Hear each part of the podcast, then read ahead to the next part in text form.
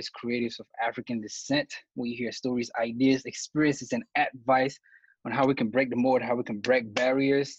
Uh, this segment is called Couch Talk. As coronavirus, COVID 19 has permitted, we are all in our couches and rooms and living rooms, beautiful houses. Um, got a dynamic, incredible panel. We're going to be talking about tribalism, cross cultural relations. And I'm excited for it. So, just going to get started. Um, and I will call out uh, the panel. And when I just call you out, you just please, if you would just uh, give a brief introduction of yourself, what you do, um, and anything that relates to the topic on at hand. And uh, we're just gonna go down the line. So I'm gonna start with Essay, Essay Brima. How you doing? How you doing? I'm good. How are you? I'm good. I'm good. Let us know. Uh, let us know what you what you're working on. Hi, my name is Essay. I'm uh, from Lagos, Nigeria um, living in Chicago right now. I just finished, will finish tomorrow, my um, MFA degree in creative producing. So I'm a film producer and I'm working on a couple of projects right now. I love it. I love it. Anything related to the topic at hand? Any? I know we're gonna get in depth in depth mm-hmm. with it, but anything? Mm. I think my projects do tend to be cultural specific, and I think from my perspective, I think with cross cross cultural cross cross culturalism, with me and other international students, I've noticed that when we pitch our stories, that the feedback tends to be very silent at first. Like people are like, there's a there's definitely a divide where it's like I don't really understand what the top issues you are discussing are necessarily about, or I don't really get the cultural context that you're coming from. And so I think that's why I'm really passionate about film in terms of the way it connects people and it can be a cross cultural experience for folks. Sweet, sweet. All right. Thank you so much for joining us. Uh Freddie. Freddie, how you doing, brother? Hey, uh, how y'all doing? Uh, first thing first, I want to say thank you for bringing me on. I watched a few episodes. I loved it. Um, I'm a good friend of Aziz. He said, Frederick, you gotta get on this. You we talk the kind of conversation you guys have. I have it all the time within amongst friends, and the fact that you guys are doing this on a bigger scale, I just thought to myself, I have to be involved. So without further notice, um, you know, let me introduce myself. I'm Frederick Ibe, uh, born in Nigeria, came here back in the early 90s to America. I live in, in Alexandria, Virginia. Um, as for career, uh, I guess without being too technical, I'm a computer engineer slash entrepreneur.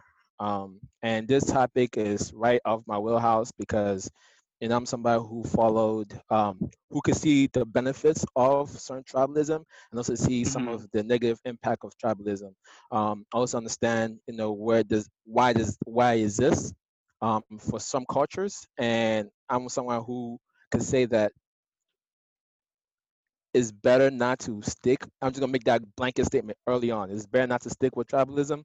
Um, it was put there in the zeitgeist when you know it has to be when the situation it, it was created when the situations eh, that involved had to be in a more tribal manner. But just moving forward um, i think is the best bet to just take the good things out of it and kind of try to create your own lane within that aspect. I love it love That's it welcome brother. Thank you so thank much you. man. thank hey you. nico nico how you doing? Hey hey um i'm well. How are you doing? I'm good i'm good trying to find it live on Facebook so I can share it. Uh, sure, sure, sure. Yeah, go ahead. um, I think I'm supposed to introduce myself. Sorry. Hello, guys. Hello, everybody.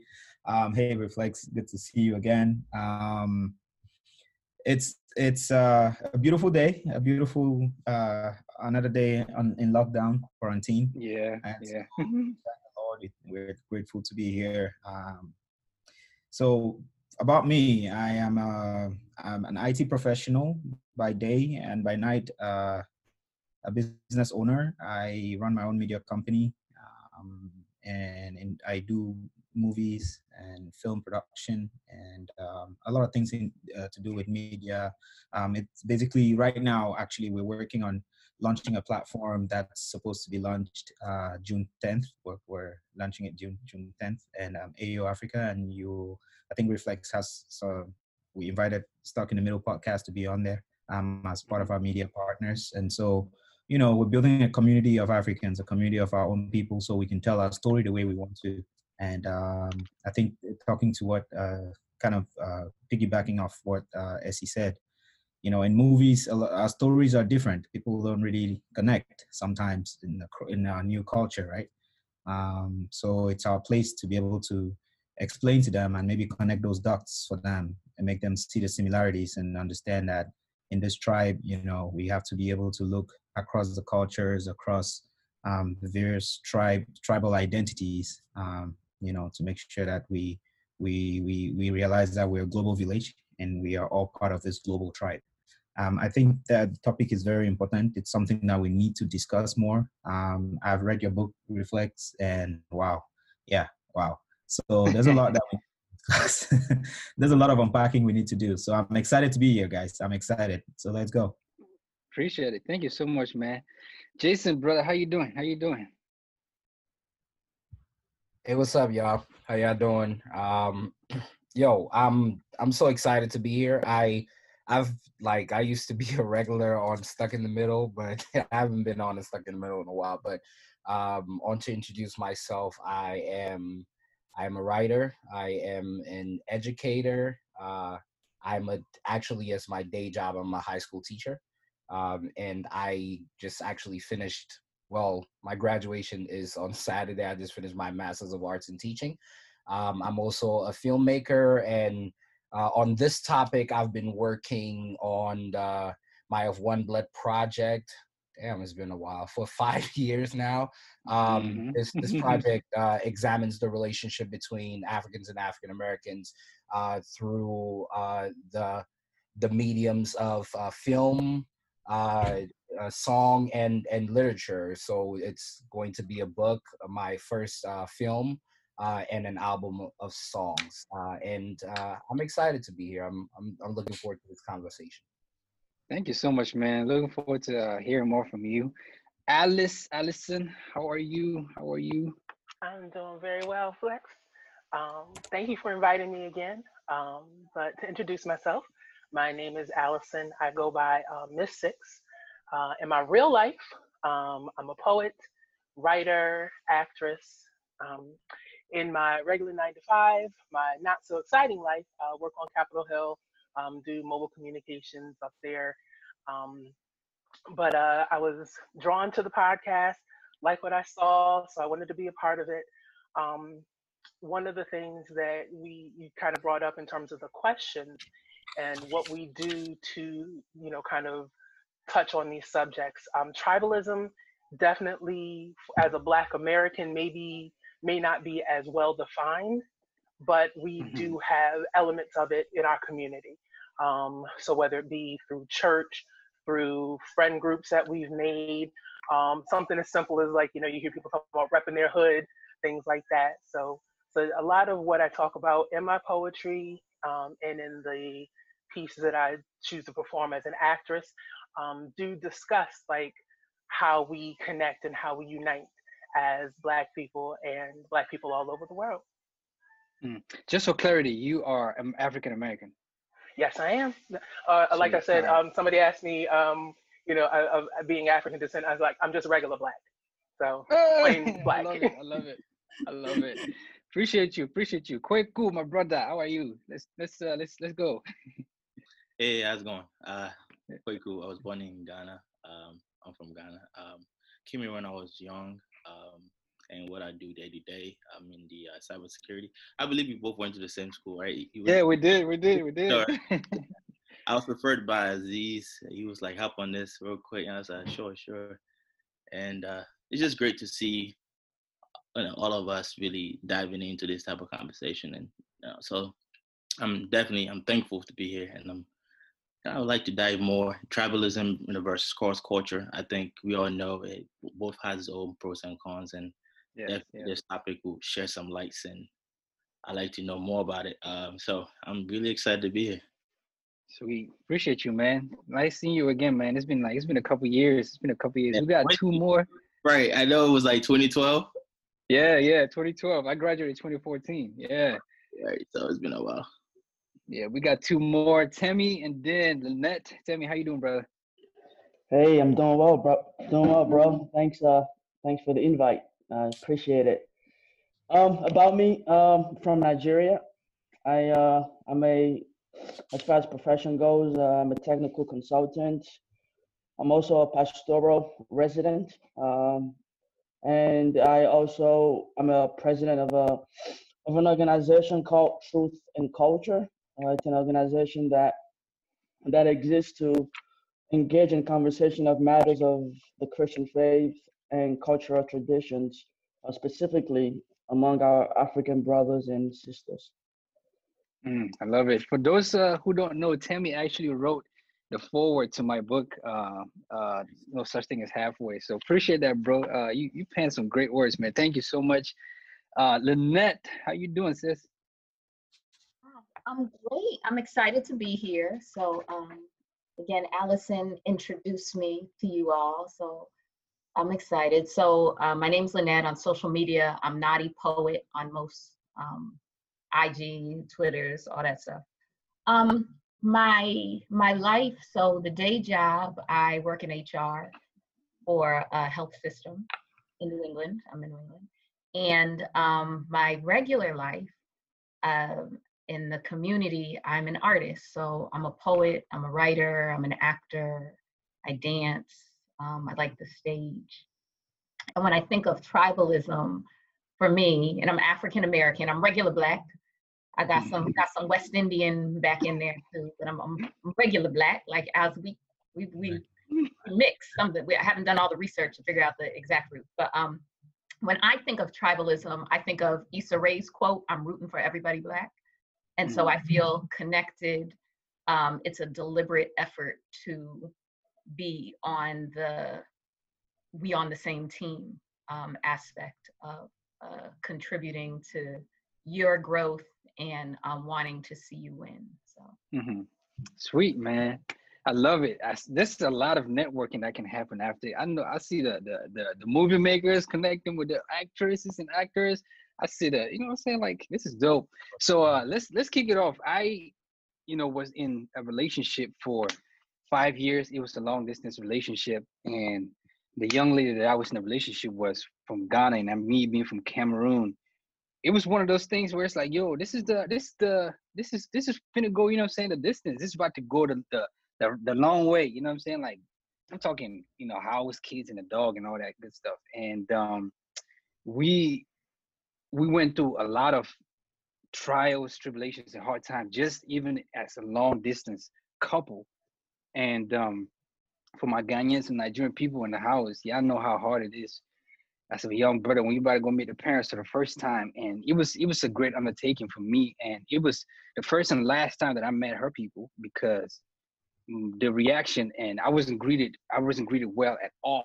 It was um, you know what I'm saying, like not to spoil you know the book for those who are reading it right now and this this is not about the book it was it was it was hard it was hard like it was just you were not welcome you were not part of us being Ghanaians and leave our daughter alone as of today don't call her don't text her We're finna pull up it's gonna be bloodshed it's gonna be it was it was you know what i'm saying so that was you know what i'm saying that was very hard we try to fight through it as, of course as people who love each other and we both africans you know what I mean? And uh, it was very hard, man. And it got to the point where that outside influence just put a wedge between us and with the relationship to you know its demise.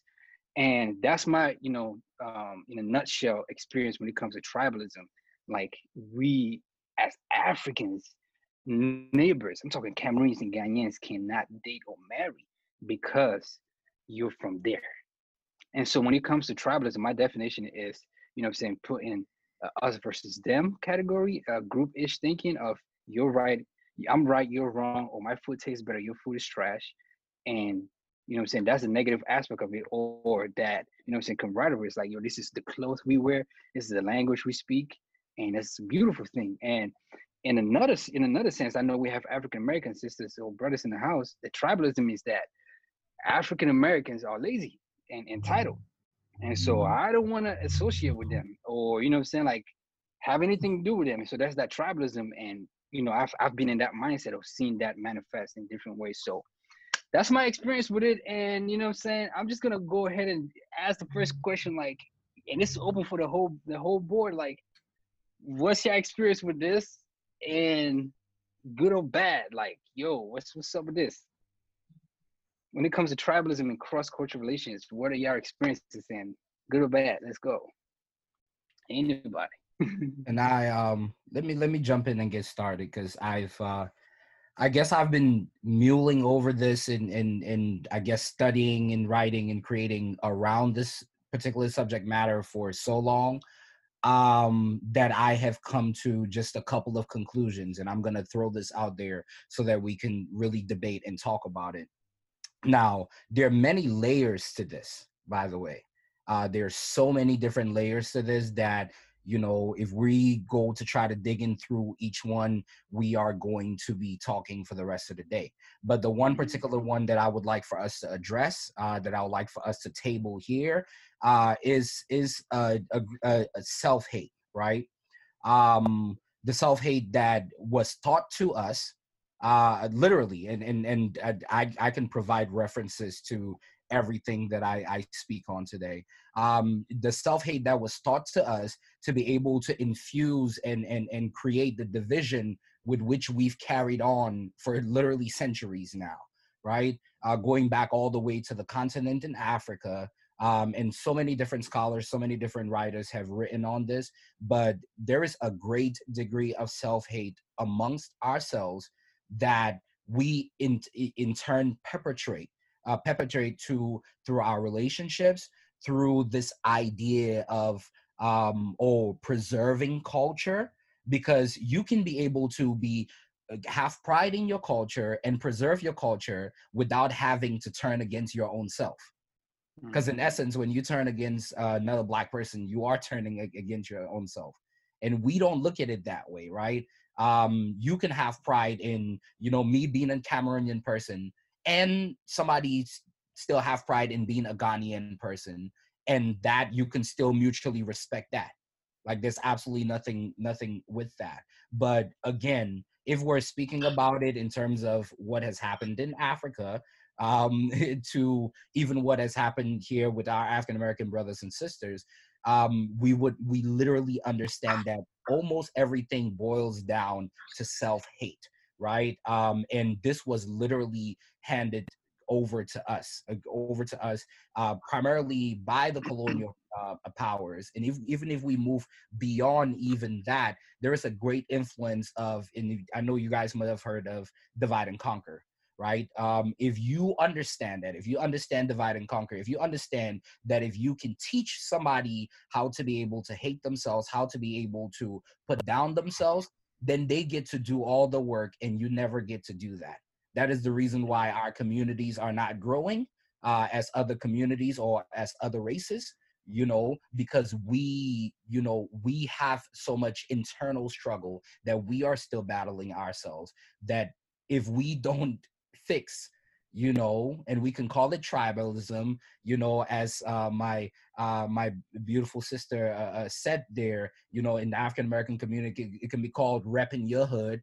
Um, it's it's classism even in the Black community, where you know maybe a higher uh, uh class Black folk who are making more money feel like they're better than you know people who live in the hood, right? Mm-hmm. It can mm-hmm. be any of that, but it all boils down to one thing right? It is that hate in ourselves that we cannot be able to see somebody as our own brothers. And literally almost no other race does this but us. So hmm.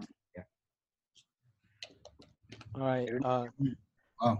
Let me take a stab at it. Um, first, uh, you want me to call you flex or reflex? Yeah, yeah, flex, flex, fine. Awesome. Flex, fine. All right. Um, your story was quite interesting. Uh, let's say number one, I could relate 100% with what you're saying. But sticking with your question, how does the tribalism affect our relationship? I'll do you better. I'll give you a little story about my relationship.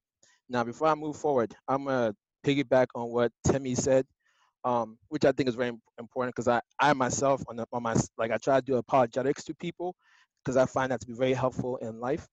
Um, so, being Nigerian, right? Um, obviously, that exists. But in my relationships, um, other countries deal with that too. This is not a specific African thing. This is pretty much any internet, any country deals with their own tribalism. But I'm gonna tell you guys a quick story, then I'm gonna land. Um, so, what my rule of thought is, just living life, is I'm I'm a Christian first above everything else.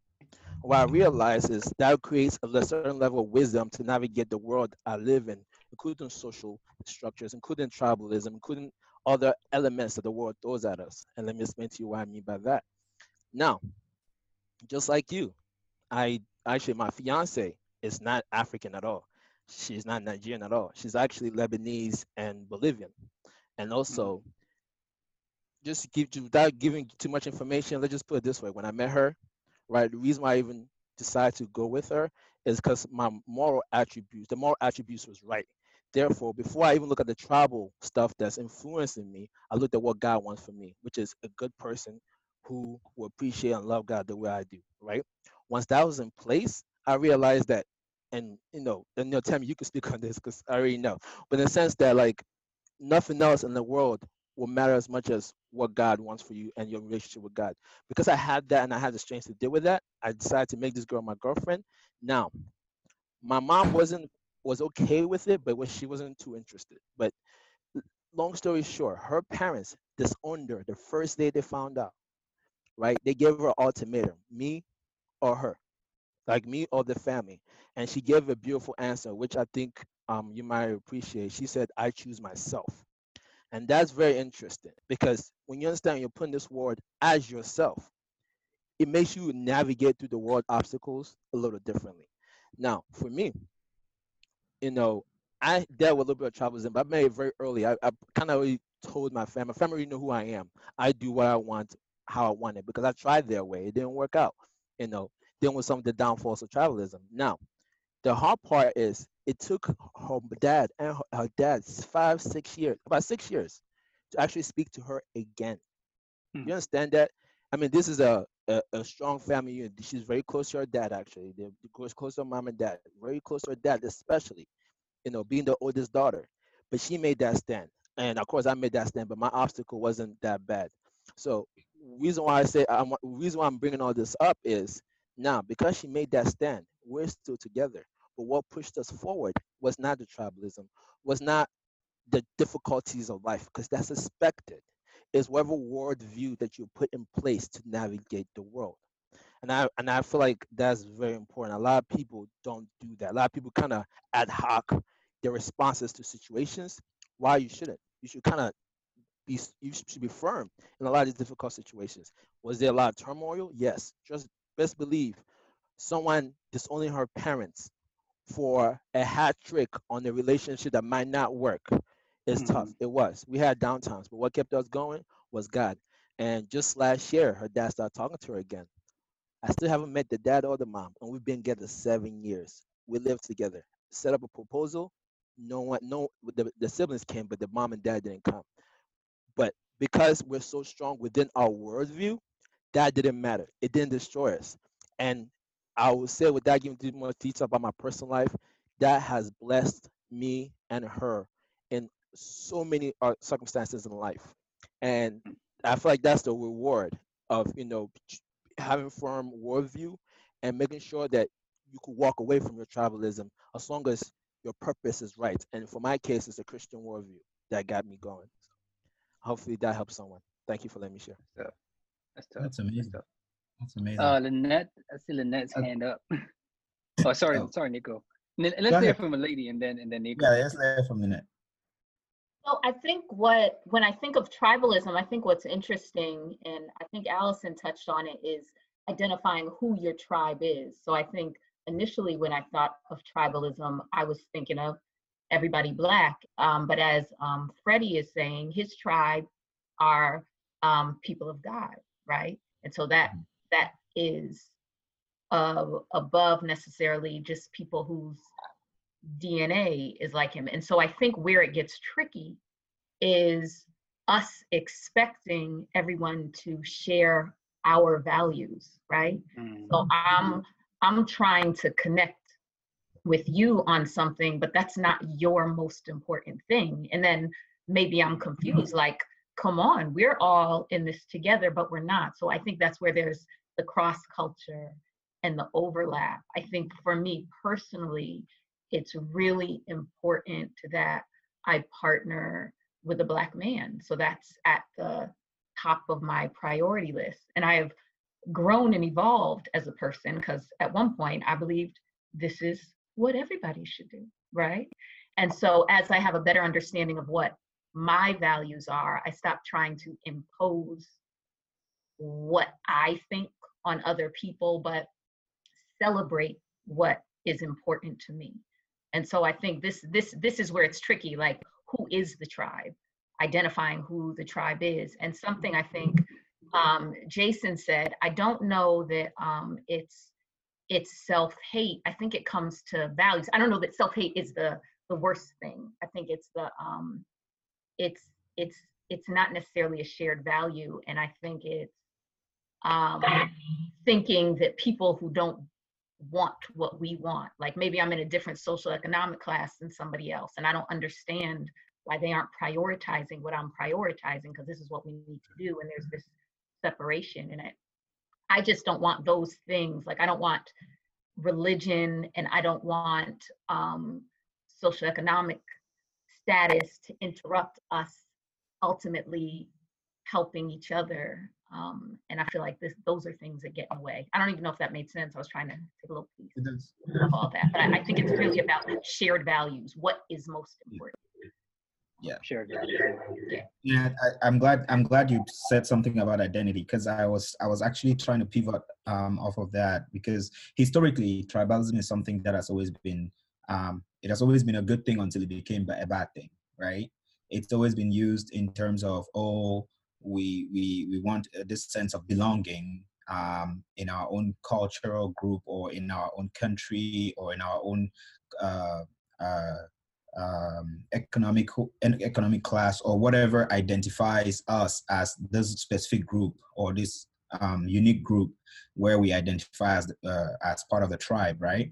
and there's some some i feel like there's some level of acceptance that comes with it as well as self-awareness where where you can actually um, use the the concept of identity to preserve your culture in a good way but then it it, it becomes a, a tricky thing when you're going into, into into marriages and into personal relationships and you ha- you you have to figure out which which tribe you belong to versus what the other person, which other tribe the other person belongs to. That sense of community um, becomes a very touchy thing when you're looking at a situation, for example, a Nigerian trying to get married to a Cameroonian, and the parents are saying, "Hey, how about our culture?" And that that that that thing of unconditional pride in your culture or where you're coming from, your heritage, it becomes an, a questionable thing, and it's like you're challenging your your folks um, uh, who have been taught one thing as they grew up, and you're challenging them and their way of thinking um, because you now have an easy way you're falling in love with someone who's from a different culture and things like that. So that that's I just feel like in order to the, the, that ident- that play on words with identity and self-awareness has a part to play in it and unfortunately tribe historically i feel like tribalism has always been a good thing um, you know americans america is a tribe you know self um, this this this pride in, in in loving your country you can consider that a tribe. But then when you come into america you have to break it down. There are other tribes. There's political tribalism there's economic tribalism there's um, you know my hood tribalism like block by block tribalism you know things like that. So we, we when we talk about tribalism i think we should try to specify the confines of what we're trying to talk about right? Like where where's the boundary? What, are we talking about the personal relationships and the tribalism that exists within those in with the personal interactions that we have day to day? Or are we going beyond that? That way we can have a conversation that actually helps us or guides us towards where we can pinpoint some solutions that will actually help or proposals that will actually help going forward. But um and to close my point, I really it it it, it I, I feel right like when I came to America, my mom always told me every day, please do not marry a white woman. Please do not marry a white woman because we want to make sure you know you have to come back and maybe be a chief in the village or something you know or you know that preserving the culture thing always came into the conversation no matter what So Did she say don't marry African American as well? no, no, no. Please, when when she said white, she meant American. Like, don't you know? So that that that idea of preserving the culture from our parents, it's it's not necessarily a bad thing. It's just um, touching on something Jason said. Um, I wouldn't call it self hate necessarily. I would try. I would call it something else, but I, I don't even think I have a word for it. But I won't call it self hate, right? I I would say it's the fear of the unknown, really and um, if we can figure out the best way to deal with that and i think um, freddie had has a similar situation where the parents of his uh, of his girl of his lady do not necessarily care much for who, who he is or what he what he what he, the content of his character is but more the fact that he's not from an approved group that they would like their daughter to be with. And that's that's you know and that's and it's unfortunately a very sad thing but hey. Yeah that's that's just my my reaction to it. Yeah, I would. I would gave the shrug. Yeah, because to you touch know, on people like I feel like tribalism is more is more so of like people, especially when it comes to the African culture in the community. Um, you getting married to an outsider culture, and it felt like if you married the same, you know, same tribe, it's like uh, I guess the historically they believe that it would the marriage will last because you guys share the same value, you guys think alike. But again, they the opposite attract, right? So if you guys share the same things, then pretty much it's like that's what they think is gonna work. But I don't, you know, that's what they've been taught. That's why I believe that you, you know, you went through that experience. Um, that that the parent, the Ghanaian folks are thinking that you know why you why did why does she want to marry a Cameroon guy or whatsoever. But I think that's something we we've got to be very careful about and be more open-minded as far as being narrow-minded. And I think tribalism brings that narrow-minded type of mentality as opposed to being broad and you know weighing other options as opposed to just one particular way they, they're used to one particular way so yeah so I, I'm- I'm curious if anybody is uh, for uh, essay. I see essay's hand. I'm just curious, real quick. If anybody is for only marry or date or you know do business with people from your culture, from your tribe. I mean, there, there, there, there are instances where it pays, right? We do see that the economics of tribalism works for people like the Jewish people, um, for the Asian community. We see that it works, absolutely works, you know. But when you come out of economic, the economic side of it, that's when you know things start getting gray, you know, because an a, a Jewish person would prefer to put his money in a Jewish bank, a Jewish-owned bank, would prefer to do his shopping in a Jewish-owned grocery store, you know, and that that that you know that helps their community grow economically. It helps. Um, but when you go past that, I feel like that's where you have the the the many other uh, uh, the negativity the negativity uh, comes in and and and it makes it just ruins a good thing. I would say Yeah. because it would be nice to also see black people buying from only black owned businesses you know pushes uh, for Yeah. um, economically empowers our tribe Yeah. Hey, Nico, let me, Uh, so I wanted uh, comment. real quick, real quick, real quick, Freddie, and then I'm gonna, I'm gonna get Esther real quick, and then we'll come back to you, Freddie. Just to answer a question of Alex on Facebook. Yes, there are African Americans on the panel. We got uh, two, I believe, maybe three African Americans on the panel, and also we're gonna touch on the positive. He asked if we're ever gonna touch on the positive. We're gonna get to that. Please stick around. Gonna get back to you, Freddie. Uh, if you don't mind, please. Just want to hear from Esther. She had her hand up real quick. Oh yeah, I just wanted to d- address the idea that um tribalism can be um positive. Um, I don't really think so. I think tribalism is like, and most isms are rooted in fear. And when you are acting out of fear, you act irrationally. Um, tribal, there's nothing wrong with cultural preservation, but the idea that cultural preservation and being in relationship with people from other cultures are mutually exclusive is wrong.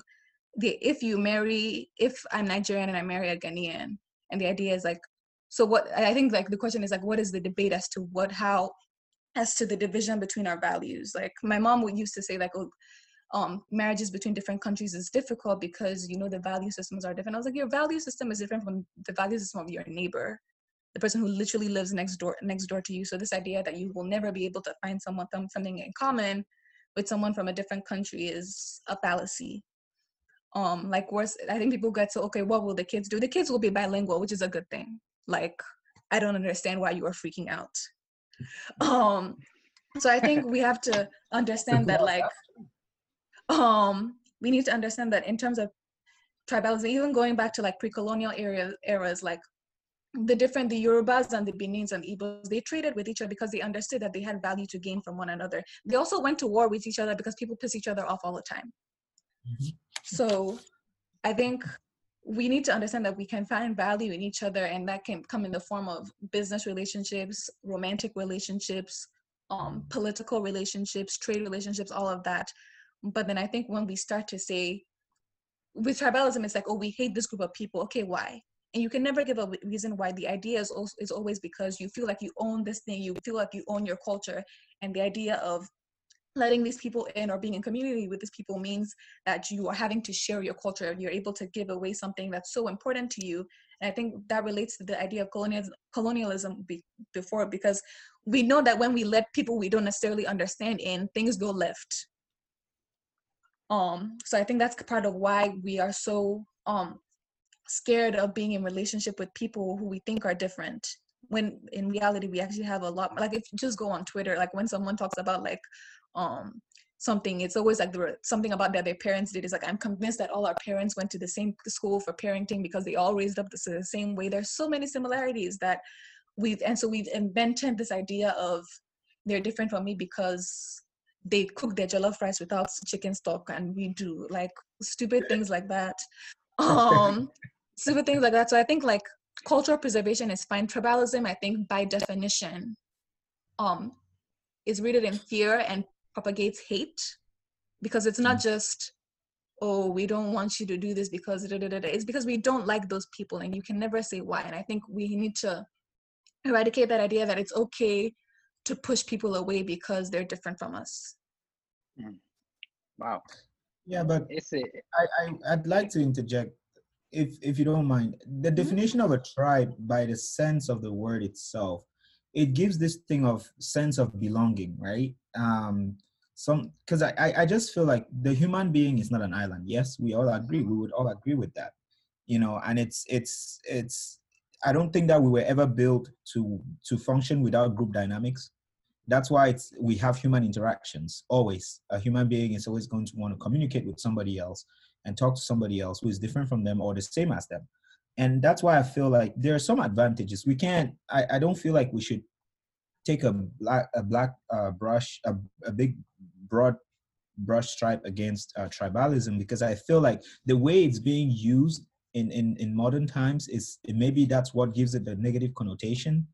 Because initially I, I believe like just the sense of belonging. I mean who doesn't take pride in saying hey i'm a kappa i'm a you know you know what i mean that's also a tribe. You can uh, describe Kappa said, Kappa said Alpha Tau, whatever else they try. Yeah, so define that as a tribe too, you know. So everybody takes pride in their group. It's just when you identify with a group, you take a lot of pride in that group. And I think where we have this this divide is when the dynamic the the the, the how do you even call it? It's taken out of context or just pushed beyond the bounds of where you should have the positive coming coming together like oh yeah i belong in the group with, with loyalty without a price or sense of community. You know and that's that's where i'm coming from with this. That's why i keep i mm. say it's it's possible to have the positive out of it but the way it's being used nowadays is just you know gives sort of a racial undertone to be honest so so, hi everyone, I'm in Lara. Sorry, I arrived late. Um, I have my bachelor's in health services administration. I'm a social justice activist warrior. Um, that's my bio. Um, so I want to ask a question. So would you think that there's different levels to tribalism? Like do you think that like we view tribalism in the micro level macro level middle level? Do we view tribalism based on our experiences who we interact with? Like what what, what are your thoughts on that? Because i'm understanding essay and i'm under, also understanding um nico nico sorry but there seems to mm-hmm. be like uh disagreement agreement somewhere yeah, Jason. Uh, I don't know if uh, Alice or Tammy, but Jason defined uh, different levels. Uh, yeah. Um, well, so I, I I I like taking notes so I don't forget anything. Um, mm. so I would like to um answer a question from from my sister Lynette. Uh, Lynette um, said we should really define um, what our tribes are, right, or what Mm. we, you know, what we want to speak to as to, you know, what is your definition of tribe? What is your tribe? You know, and what are the values that you assign to to that as well? Going back, um, going back a little bit to to to what Freddie said. Now, um as as far as my definition you know how i approached it and why i said what i said initially uh was you know my tribe um you know i am i i come i was born and raised in cameroon um i i belong to a certain village you know but my tribe when it comes to this universal theme is a black man it's a black person right? So that is how i am approaching this conversation. Um now the the different layers and the different levels as to which um i say that we we define tribe we obviously nico name, um, named some of them uh through socioeconomic means uh through um actual um you know the different places where we live the different schools that we have attended uh whether it be the frats that you are part of. But for me especially i always go back to this point you know which is to say that other people you know because when we speak about jewish people there are different tribes in in in, in, in even in the jewish nation. But at the end of the day i promise you that a jewish person is going to uh is going to go ahead and align with another jewish person you Yeah. know at the end of the day right um but especially when we come as we as black people you know these are the types of conversations that we gotta have you know because we are not aligning with each other This That- this that's a conversation is fact, and- deep. yeah is that and and that's how i am approaching this like and as i said earlier there is absolutely nothing wrong with you know um having a certain pride in who you are and where you come from right? Uh, because even when we come back to Africa and we're speaking about, oh, um, you know, you're from this country or you're from that country, uh, this is literally where I, I I so much agree with what Essay said. It's like if we are going back and looking historically, where your country is currently and where your people are currently from, they actually were not in that same place four or five hundred years ago Absolutely. right? It's called migration, right? Yeah. So, so if, if if we are truly speaking about that, we are all one people, right? And I I learned that personally because you know I I I I'm actually dating uh, an African American girl, right? And I've been dating her for over three years now. And the one thing that I learned, just as Essay said, is that some of those things that you know, whether it be family members or my fellow African brethren had told me, you know, was the causing the differences between us, um, are quite fictitious and quite are, are literally laden with lies, like like all over. I began to notice that her grandmother is literally my grandmother. You know, like like literally some of the things eh, eh, eh, from the mannerisms to to to even some parts of the culture if you're really just paying attention you see that there is not much of a difference. And it goes now back what the essay said this literally borders on fear. And that's why initially my statement was my my my, my statement was this is this was literally thought to us you know literally as self-hate because other and this is how i view tribalism based on race other races are not doing this right? Like when it comes down to it, within their own uh, racial context, no matter what it is, they're going to line up and and and, and stick amongst themselves. So you know that's to answer that question. That's how I. That's my definition. And um, essay also mentioned something that is really true. Um, and this is my final point.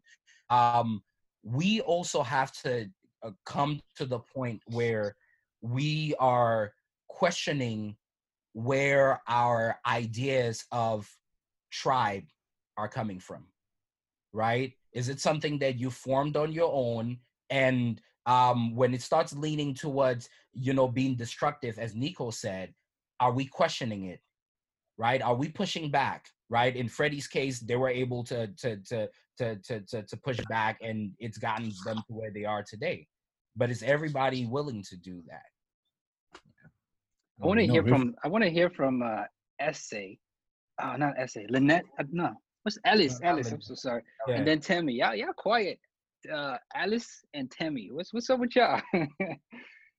Um, actually, I'm just taking it in, and uh, like Jason, I like to take notes so I can kind of, you know, because there's some things that everyone said that I, I, I think about and want to piggyback on. Um, so one of the things as a Black American, we have, I don't know if it's some on one end it's the luxury, but on the other end is the unfortunate situation where we do have to create our own tribes. Um, we had the ability years ago. Um, you know, I'm growing up with like older family. We grew up in church.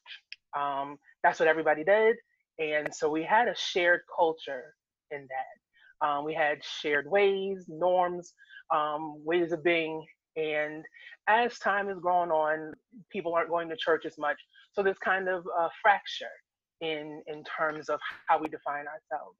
And so, so you may find like um, like uh and, and I apologize make sure I, I have your name right. Um, and Lara, like you mentioned, um, like what are we talking about in terms of tribalism? And so we do kind of define it on like a micro level, um, whether it be just your your hood, um, whether it be your neighborhood where you grew up, the city and town. Um, so my experiences personally, uh, I grew up in a pretty multicultural neighborhood.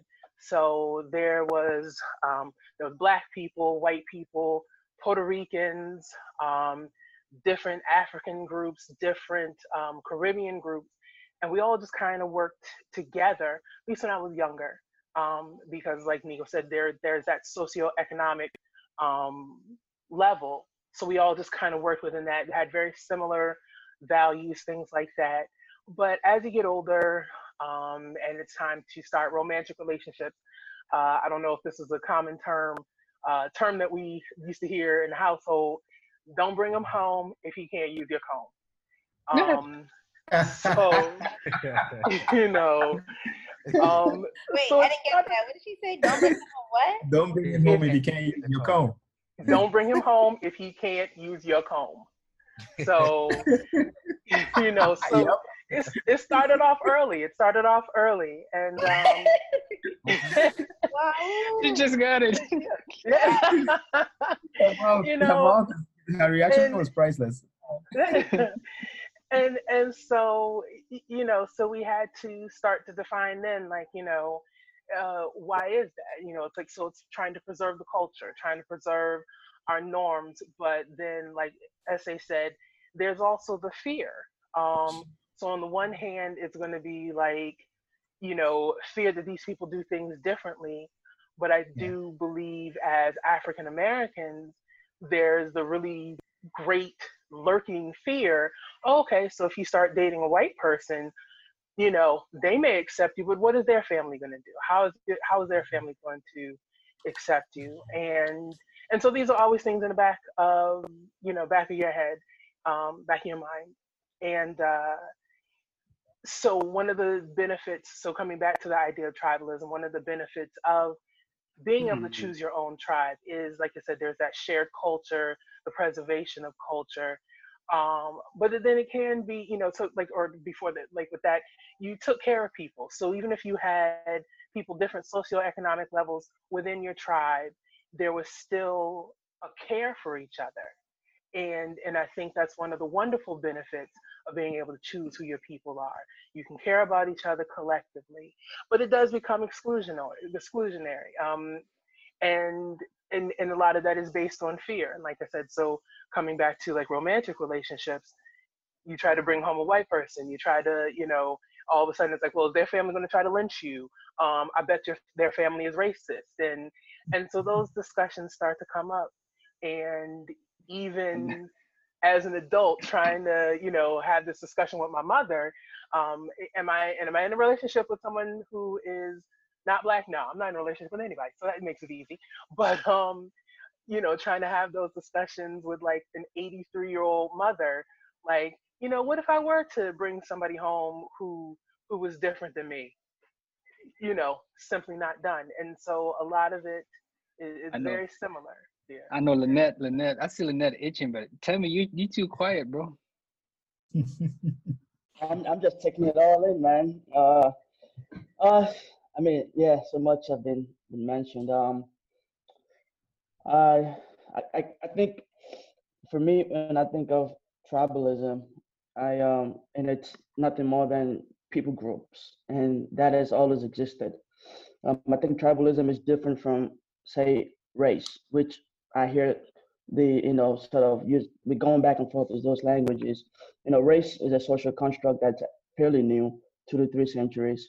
And so, but prior to that, everyone identified um, according to some kind of you know tribal norms, um, and you know having conflict with other people group is nothing new. Um, you know, the the English and the Irish had issues, um, and and so, anyways, the point is is that there's a lot of good that comes from belonging to a particular people group, uh, a particular culture.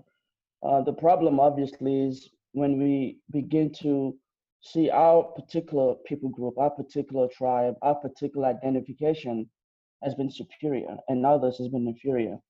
Um, or for me as a Christian, when we begin to um, hold on to our cultural values to be much more important than than say your your faith values um, and allowing that to control the other. Uh, and so I think that's that's where the harm and the danger has been presented.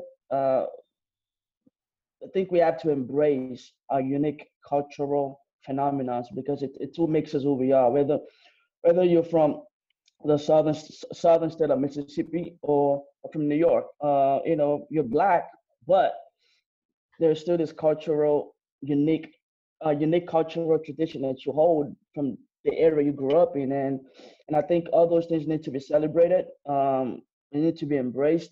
Just got to be careful not to uh allow them to control uh every areas of our life or begin to cause us to look at others as being inferior and us as superior i like i like i like i like that um freddie let's circle back to you brother so two things I want to say. Uh, one, and we had like I want like to make sure we touch on all the questions. So I don't know if we have the Mhm. time to do that. Um, Yeah. And I, I we so got I want to about keep. it- we got an hour and a half We're stuck on the second question though, right? Because Yeah. past that. That's what I'm saying. So if one question took an hour, anyway, and, and the reason why I'm saying that is because I think just for our conversation, a lot of us have great inputs, but I feel like if it's not catered to the specific question, then we go on a tangent and we start like Right. talking about a lot of things. And a lot of is this concept and this um conversation is so interesting, and we could easily lose ourselves in it. And I feel like just keeping with the subject matter, like you know, because I feel like that conversations, those questions are very interesting, and I feel like with the kind of panel we have, I'd rather have, have us spend the the next hour sharing those questions instead Sure, of just sure. like tumbling. So I'll, I'll Okay. hold my responses because we're gonna cater to All something right. that Nico said earlier. all right let's go with one of those other questions anybody got anything to add to anything then before we, we hit on those questions for those listening and watching on facebook we have pre-questions uh, ready and uh, i think Huh? I think it, No, if if it doesn't cater to the the, the question, that that's fine. I, I totally agree with you, Freddie. Let's uh let's let's make sure we don't go off on a tangent. But uh one thing in response to uh to Temi, uh yes, race is a social construct, but uh we do live in a racial society. Just wanted to throw that out there. yeah. And El- And so I Elara had asked a question about, I think Elara had asked a question about um, uh, micro level versus macro level um, tribalism and how we wanted to tackle that. Is that something we can agree on before we move forward? That way we, we know that we're talking about um, a specific um, type of tribalism, uh, tribalism here or as we move forward, or do we want to keep it open and then each time we talk, just mention what we're talking about? I really want to dive into this fear and the stereotypes at, that we see others, like this fear that it's innate in us by our parents, that is innate in our parents' parents. Like I really want to dive into this fear because I feel like it's limiting us from really con- like wholly connecting with another person. Like freddie do you feel like i know you and your um you and your boo you and your bae have been dating for um seven years. So do you feel like you you guys have you know like kind of break down every barrier or is there some some uh, fear because i okay go ahead reflex sorry I want that, and that the question is to you, Freddie. I That will is one of the that. questions. I That could one of the short. questions. Okay. oh that was That one is of the yeah, oh yeah. That's one of the questions. Um, and we all, we all, you know, as as far as what I've what I've gathered, um, can can can agree that there is that fear. And so one of the questions was, how can we destroy toxic tribalism? Let's let's let's touch now on the positive, like moving forward. As far as far as like a call to action, how can we, as a diverse people that we have on this panel and people watching right now, move forward and destroy toxic tribalism or that fear? Okay, so I guess yeah, I'll just answer his question and try to pull your question in in it. Um, so one of the ways I feel like we could destroy this, um, if that's the right terminology, is understanding. And I hate using this word loose. Like I feel like a lot of people use this word, but wisdom needs to be implemented in your life on all bases. Wisdom is not uh, it's not a elective subject. It's not like a discipline. It's it is is a pretty much a blanket through everything you do. And the reason why that's important and how I think that will help break down some of these negative barriers when it comes to tribalism, and this tribalism specific to like you know cultural, because that's kind of where the subject matter came from. I don't want to go to like other aspects of class or all, that. Um, one of the things that will help is now I'm gonna tie to what you asked me um and Laura is through wisdom. I realized that tribalism and what it, what it was and what it became are different based on the zeitgeist. Zeitgeist being the time and the location of the event. So, like now, as a Nigerian, there are certain things that my mom, my mom would want me to marry a Nigerian, right? But then again, she has five boys, so she knew that wasn't going to happen statistically. Um, but you know, one of the things that through dialogue, you know, I feel like I help her understand is you cannot that is a, not only says the ignorant way to look at somebody you want to spend your life with, but it's not a wise way to make your decision. To me, it's almost as foolish as saying, "Oh, I want to marry somebody who I love to sleep with." It's, it's not wise to the construct of what you want to do. Um, that being the case, one of the ways, and and I know why it existed. Keep in mind, you know, back when tribalism was a big deal, it's because of wars, it's because of mistrust, it's because of economic benefits. It was all that in the beginning. But longer that, unfortunately, people don't want to understand or grow from that. You know, so just now to tie on to how the ways we could could deconstruct it, or whatever, or you know, fix it is understand what it was supposed to do. What is it meant for? Because if you understand what the traveler's construct is meant for, based on like in this case, I guess uh, ethnic culture, you then understand if it's worth deconstructing. And for me, what I realized is a lot of times it is. Um, all of it was strictly based on protection, you know. And in this time and day that we're in, we're in a global society. Most of you right now, some of you are, even if you're born in your specific country. I was born in Nigeria. I cannot relate to the average Nigerian there. Let's face it. Why is that? Because I have some opportunities that I don't have. The same way, um, if you're born in America, you and let's say, for example, you grew up in like the inner city, you're not gonna you're not gonna you're gonna you're not gonna really relate to like the country folks because you just have different environments. But using wisdom lets you understand what part of that city inf- um, influence benefited you. Probably the willingness to kind of compete on the larger le- level. Okay, great, keep that. You know, and okay for the people who were like, you know, was born in America, in Nigeria or in know, Ghana or Cameroon. What was some of that that was good? Oh, okay, the appreciation for family, appreciation of respect. Okay, cool, keep that. Now implement it to the world that you live in. You know, I always tell my mom, mom, mom always make this joke. I said, my mom, I always, mom, I always make this joke to my mom. So you understand what I'm trying to say is, uh, mom, I'm happy. I'm happy that you went to school and you know you've graduated, you did all that. But if I will always beat you because I have internet with me. So if you were studying and reading your book and I'm using the internet, I'll always beat you because I have more resources in my hand. So you, it's hard for you give me advice if you're stuck on the 1960s while I'm living in 2020. and that thing, uh, and that statement still drive, drives to you know what we are, what we have now.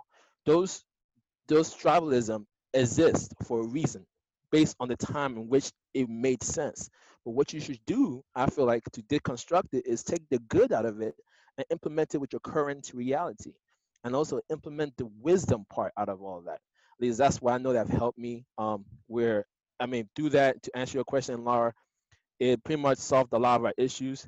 Now I don't even see her as see that's another thing. I don't see her as oh Lebanese lady or Lebanese like woman. I see her as my fiance. You understand? Because that doesn't matter. Never really did. One of the things that drew me in her was who she is. I mean, we know we know people who married the same tribe that got divorced, you know, or worse. Like we so uh, in this wisdom, wisdom taught us that. So, you know, the more we understand that those were put there for a reason, but doesn't mean to we need to embark on it wholeheartedly. I think the better we'll be our interacting in the global society in which we're all part of. And that's it. Sorry for going on too long. No, no, you good, you good. Somebody else? I think Lynette raised her hand, or mm-hmm. Allison. Yes, Lynette. Lynette. Okay, okay. So I was, I'm taking notes too because I was like, hey, I like, I like this notes taking. We're all taking notes. We're all taking notes. We are all taking notes. Okay. I have been writing since I sat down. I have been writing since I sat down. This is a, it's a learning experience. You can't, you cannot, you know. This is the, the, this is really valuable. So I, I want to stick to the initial statement, like around toxic tribalism. You know, like what's what are some of the negatives so when i i'm so working with my own personal thing around tribalism it's it's the basis that i'm rooting for everybody black that does not mean i am in opposition to everyone who's not black. It just means i am. I am putting my energy whenever i have the opportunity to spend a dollar i'm going to try and put my black dollar in a black hands that means whenever i'm open to dating i'm seeking out the black person first. That means when i'm in a room of maybe my peers on the workplace, I am looking for the brown face in the room, right?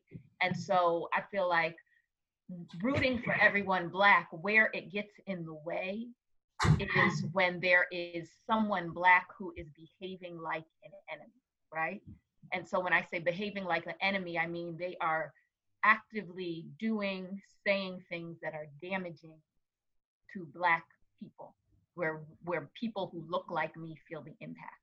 And I know we mentioned that race is a social construct, and I, I forget which one of you brought that up, but it's it's a social yes, and it's it, like yes, that's that's where it was born, but it's it's also real.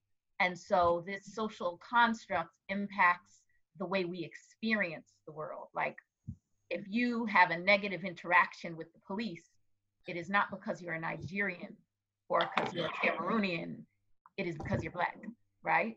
And so, and I'm assuming it's injustice, whatever, you know. I think so. Some of the tribalism from me is what, how can we pool resources? How can we remain connected? How can we make sure we're doing our best to give each other the benefit of the doubt?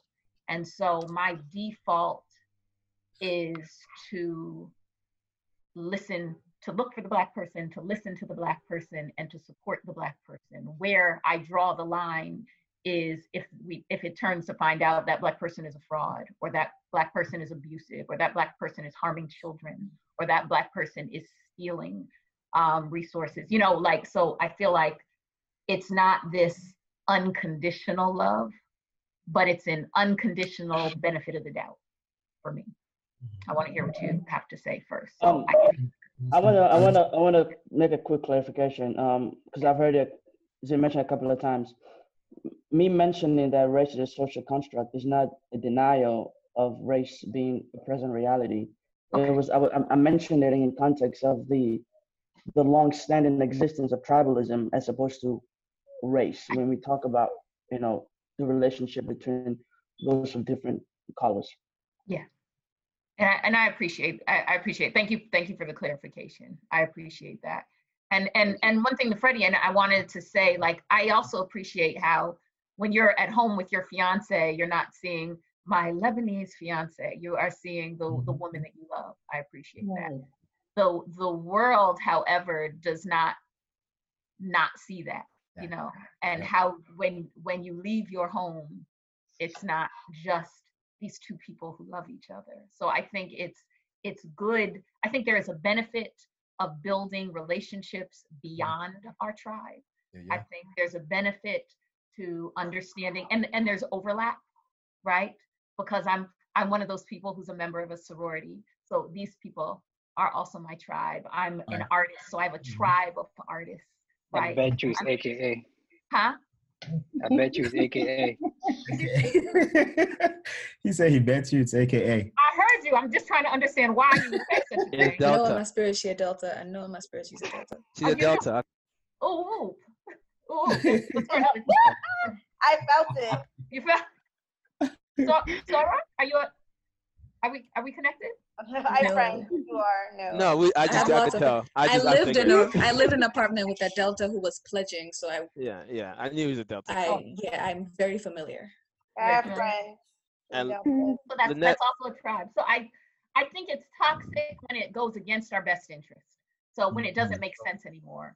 I'm not going to support someone just because they're black when their values um, are in opposition Yeah. to how i want to see the world. So my my thing around tribalism is is uplifting not so much um, excluding but making sure my best energy my first dollar my listening ear, um, Yeah. my benefit of the doubt is are are for the people who who look like me. I agree with you 100%. By the way, Jan- Jeanette. Yeah. I agree with you 100%. I'm the same way. I look for the black person in the room. Uh, I make sure if I can, you know, the black person get the dollar. I just, you know, I think you spoke on exactly. I just balance the two. I don't let that blind loyalty or blind respect. It's more of a respect thing because I Mhm. understand. Um, just cloud my judgment in anything because I feel like that's a wise way to navigate the world. SA. Yeah, um, I want to say I really agree, and I think Lynette got to like the root of the point when she said at the beginning that um, just because I am rooting for Black people or rooting for my tribe doesn't mean I am in contention with anybody else. I think that's that the idea of like just because I am preserving my cultural beliefs, my whatever it is that is of my value system doesn't mean I am necessarily trying to bring down somebody else's um, or that I'm in contention to somebody else's. I can appreciate mine and I can also appreciate yours. I think is where the idea of cross culturalism comes to play. Right. Tribalism is when you say, I like mine, everybody else can go fuck themselves. Sorry to curse. I think that's where tribalism really comes to play. And I think in trying to like mm-hmm. end toxic tribalism, when you have that thought of like, oh, everybody else can like go kick rocks, you have to then ask yourself why. And then in getting to the root of what exactly is at the what exactly has caused you to have those emotions or that reaction to somebody else because they're different from you, you start to understand what are, what are the lies that you were told. What is the mm-hmm. historical context? What is the history that we've taken out of context? Like we know that, like in even within tribes in in African countries, we can go back and say there was this war that happened in 1860 something, blah blah blah blah blah, and we've carried and our grandparents taught us this about those people. But like you said, but then you know that it's a rhetoric was created around the people for the purpose of that war, and then it kind of just carried on even after the war was resolved. Yeah. So I think we just there needs to be a lot of asking why. And another thing I wanted to say is I understand what Freddie and Lynette when you say like especially when you're in a romantic relationship with someone, you say that you don't necessarily see them as a race or as an ethnic group, you see them as a person that you love. But I think um I don't know that you can that you can love someone while and I don't think this is what you meant, but by um not um acknowledging their identity i think if like i was in re- a relationship and i obviously like like obviously like i know you clarified. I w- i feel like if i was in a relationship with someone who wasn't black and they said oh i don't see you as a black woman i see you as SU, i see you as my girlfriend it's like no but my blackness has been definitive to who i am. My nigerianness oh. has been definitive as who i am. It is not all of who i am. Yep, fair point. my name, my race, what you see on the cover when you see me is not entirely all that defines who I am. Yeah. But when you say, when you start to erase those things, you are erasing a part of me. And I start to then debate how exactly we are in this relationship if you're not understanding mm-hmm. um, the context with which I experience the world. It means that you can't be empathetic towards me if you're erasing that. But I don't, and I definitely don't think that that is something that you all do. But I think I want that's something I did want to address. I think that. Oh, SA, I hope I'm not interrupting you if you're not done. Okay. No, she's, um, I I lit. I mean, literally, I wrote that down. Um, and I'm also sure that that's probably what you didn't mean, Freddie. Um, but but certainly you you we want to get to that point where the race is not like the first thing like you're looking at somebody and that's the first thing you're seeing but i i'm definitely in agree in agreement with that like say for example um with my girlfriend who's african american the one thing that i've done to be able to bridge you know that divide or maybe it, it's by opening up and allowing myself to learn of her experience right? Um, learn learn of who she is as an african american uh, learn of her history right? Um, and also allowing for her to learn mine. Um, so it's me not saying oh well you're you're black. You're not african american because she still has a specific experience. Her people still have a specific experience that even though she is black that experience still dictates how she views life. And if i mm-hmm. am you know being reductive uh, about that experience then you know that does not help to be able to bridge that that gap so part of then you know dealing with this tribalism is to be able to say i'm comfortable enough in my culture to know that i can learn from her culture and add to mine. And it does not reduce my my african culture and vice versa. Uh, um, you know she's comfortable enough in her african american culture to say that oh i can learn this african culture and it adds to who i am. Yeah.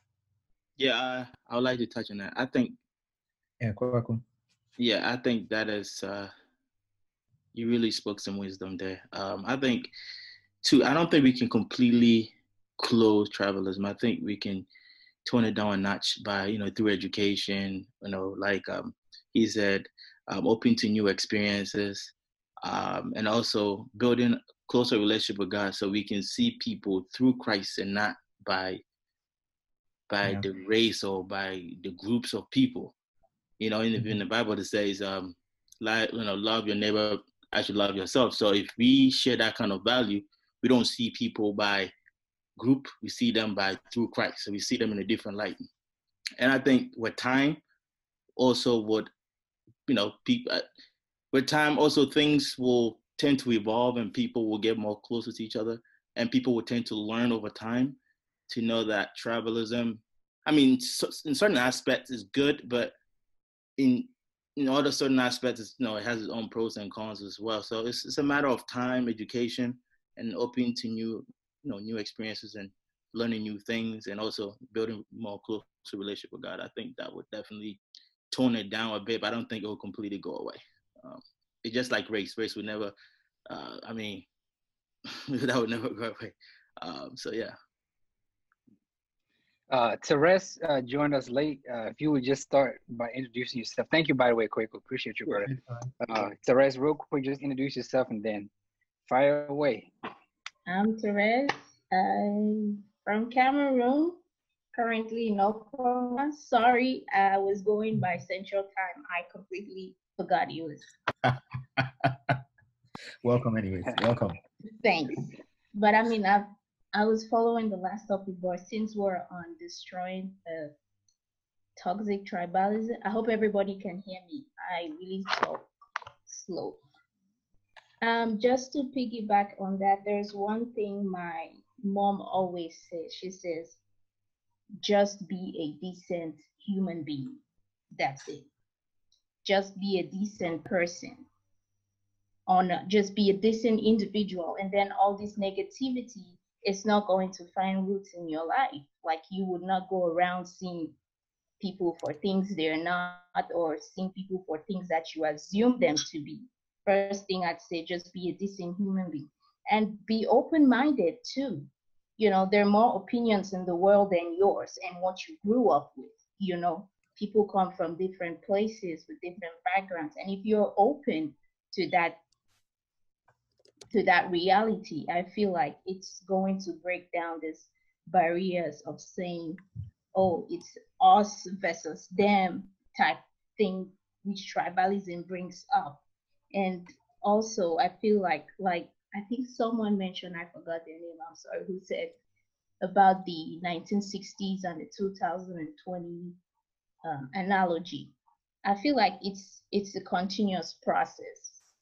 You know, growth and evolution It's going to be a continuous process. Like it's not going tribalism and racism and all that. It, they're not going anywhere anytime soon. But we have to learn to evolve and grow with the times. Like it's that fight that caused whatever caused tribe A and tribe B in the 60s or 7 or 20s not to talk is that still relevant in 2020 if it's not toss it away and i feel like we as individuals should come to a point where we are courageous enough to question our own beliefs like i grew up this is you know this is what i grew up with but this is 2020 it's no more 1980s is this still relevant? Can I still trust this to hold water like it did when I was growing up? You know, so things like that is what I feel like, in my opinion, is it's going to water down the toxicity in tribalism. And I like what I think it was Lynette. She said, find a black person in the room. That's something new I learned today. So thank you for that. That's dope. That's dope. That's dope. Um, let's see. Who's who's who's ha- who has the hand up?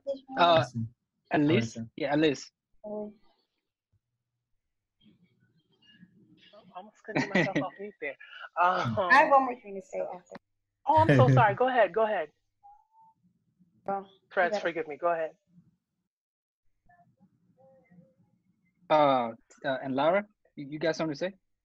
Oh no, at least we were gonna um speak, right? Yeah, yeah. Go ahead, yes. Alice. So, okay. Oh, oh, sorry. It's Allison. Um, but I know like my IG handles up here, but it's fine. No, it's okay. Um, but uh, like um, everybody's just making such a good point. But I, I wanted to kind of touch on something that Jason said in terms of learning uh, about each other's culture. Um, when we're looking at the idea of dismantling toxic tribalism, one of the things that I think works, that, that one of the things that just works all around is just having this introdu- uh, introduction to each other's culture. Um, I think right now, one of the things that we haven't even explored is how right now what's happening during this pandemic, how at some point we're gonna have to join together as larger groups to support each other, um, whether it be to help people who are in isolation, whether it be to assist each other economically. Um, and like as for me, like I'm a Christian, um, Kwaku mentioned, um, you know, looking at people through the eyes of Christ, and that's going to join us together. One of the things that I remember as a kid, um, you know, like I said, grew up in a multicultural um, town, but as a Black American, we didn't have the same access to, say, our history. Um, we didn't have, uh, like, you know, we had our shared culture, but we didn't really have a, a lot, we don't really have a lot of access to our history before coming over here as enslaved people. Um, and so as we created our own norms, um, you create stereotypes, um, or unfortunately, you know, my generation, my parents' generation, was fed a lot of disinformation on who Africans were. Um, and so there was even a understand like it was taught to us for the long time like we weren't even a part of the same shared history. Like we look like each other, but like you're almost taught like nope, Africans are different. Africans live this way. They don't they don't do what you do. Um, you know, and, and we've heard all the stupid stereotypes. I know y'all have heard all the stupid stereotypes about black Americans. The the ones they have about Africans are pretty stupid too. Um, and so one of the things that helped me as a child is being a part of a group that sought out to find out about our history, our shared African, you know, shared African DNA, our history. And so I remember going to a cultural arts school and getting just like a little taste of, of yeah, y'all, this is Africa. This is this is some of what the country looks like. And this is mm-hmm. women and we did the you know we did our african dances. You know we had our skirts. I did that for years. And you know and and even though that was by far not the full truth of of the the continent.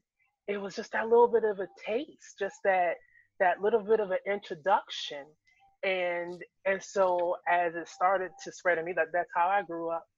Um, it started this interest and and so this desire to learn more. And i think that helps in terms of breaking down toxic tribalism that you know into that that being willing to share your culture um, even just on a small scale with other people. And you know we got to see similarities. Like you know i remember in my school they taught us about like how tap dancing was related to um, enslaved africans who used to put rocks between their toes and like tap on wooden boards to send messages and and that's like the evolution evolution of tap dance like oh my goodness all of a sudden i have a connection. All of a sudden i have a shared history and and i think that definitely is what we're missing to to create that togetherness to join us together as people. Hmm. i don't know if anybody so, else got a got a point on that before we move to the next yeah. question. I, I want to talk about destroying toxic um, tribalism. I just want to uh, uh, say a few things.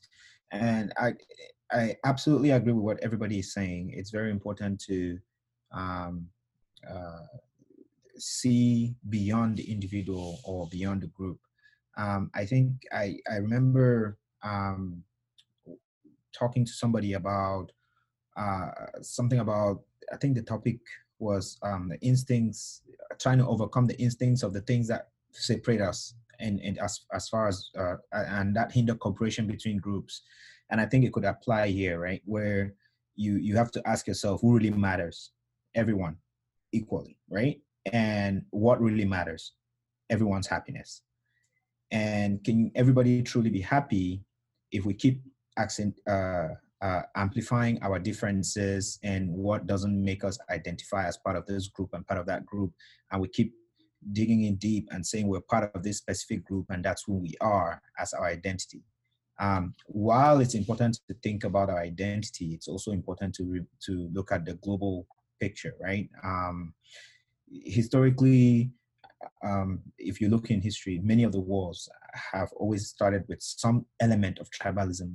The biggest and most glaring example of genocide in the world is what happened in Rwanda in the early 1990s, right? Where the Hutus and the Tutsis were going at each other. Um, that's a very glaring example of tribalism that has caused yes. a huge stain on global humanity. And and how did they get over this? You go to Rwanda today, you would not believe that this country was in war for uh, 30 years 20 years ago 30 years ago and they were splitting each other just because the person believed be, be, belonged to a different tribe and the other person belonged to a different tribe you you land in rwanda today so how did they overcome this I, I you know so i think their example is one that we can use and quote um, as as a way to overcome toxic tribalism um, truth and reconciliation looking each other in the face, you know, like, tell me, I want to understand. What are you feeling about me? Why? I mean, we've watched enough African movies to understand that, you know, we have, we see these African parents say, hey, um, you know, you're not, you're not marrying my daughter because you're not Igbo, you're not Yoruba, something like that, or you're from Delta State. Things we've seen all those things in African movies enough. How do they always end the movie? There's always that one thing that forces you to look in the mirror um, to say, okay, well, I guess I was just being a, a, jerk to you because you know I didn't see you as a person. I was referring to you as an Igbo man versus just looking at you as a person who's in love with my daughter, or the or vice versa, right? So those are some of the lessons we can take, and I feel like in order to address the identity-based um, the, the issue of tribalism, we should address the the elements of identity that cause us to always have that instinct to identify as part of this tribe versus part of that tribe. And and if we can figure out what that is and and fix it from there i think we will be able to tackle this uh, quite easily that's just what i wanted to point out sweet uh, viewers on Facebook are itching to ask questions. Shout out to everybody watching on Facebook right now and the replay on YouTube. Yes, you can ask questions on Facebook, and we got we got an hour. We can go another. I don't know what y'all got planned. Nobody, nobody going anywhere. Quarantine, y'all- quarantine. Yeah. We ain't going nowhere. I wanted So, to. I Um, mean, if we want to keep going, I can, I can pour myself a glass of vodka. and We can keep going. you can go ahead. I was but I just think- about to say that.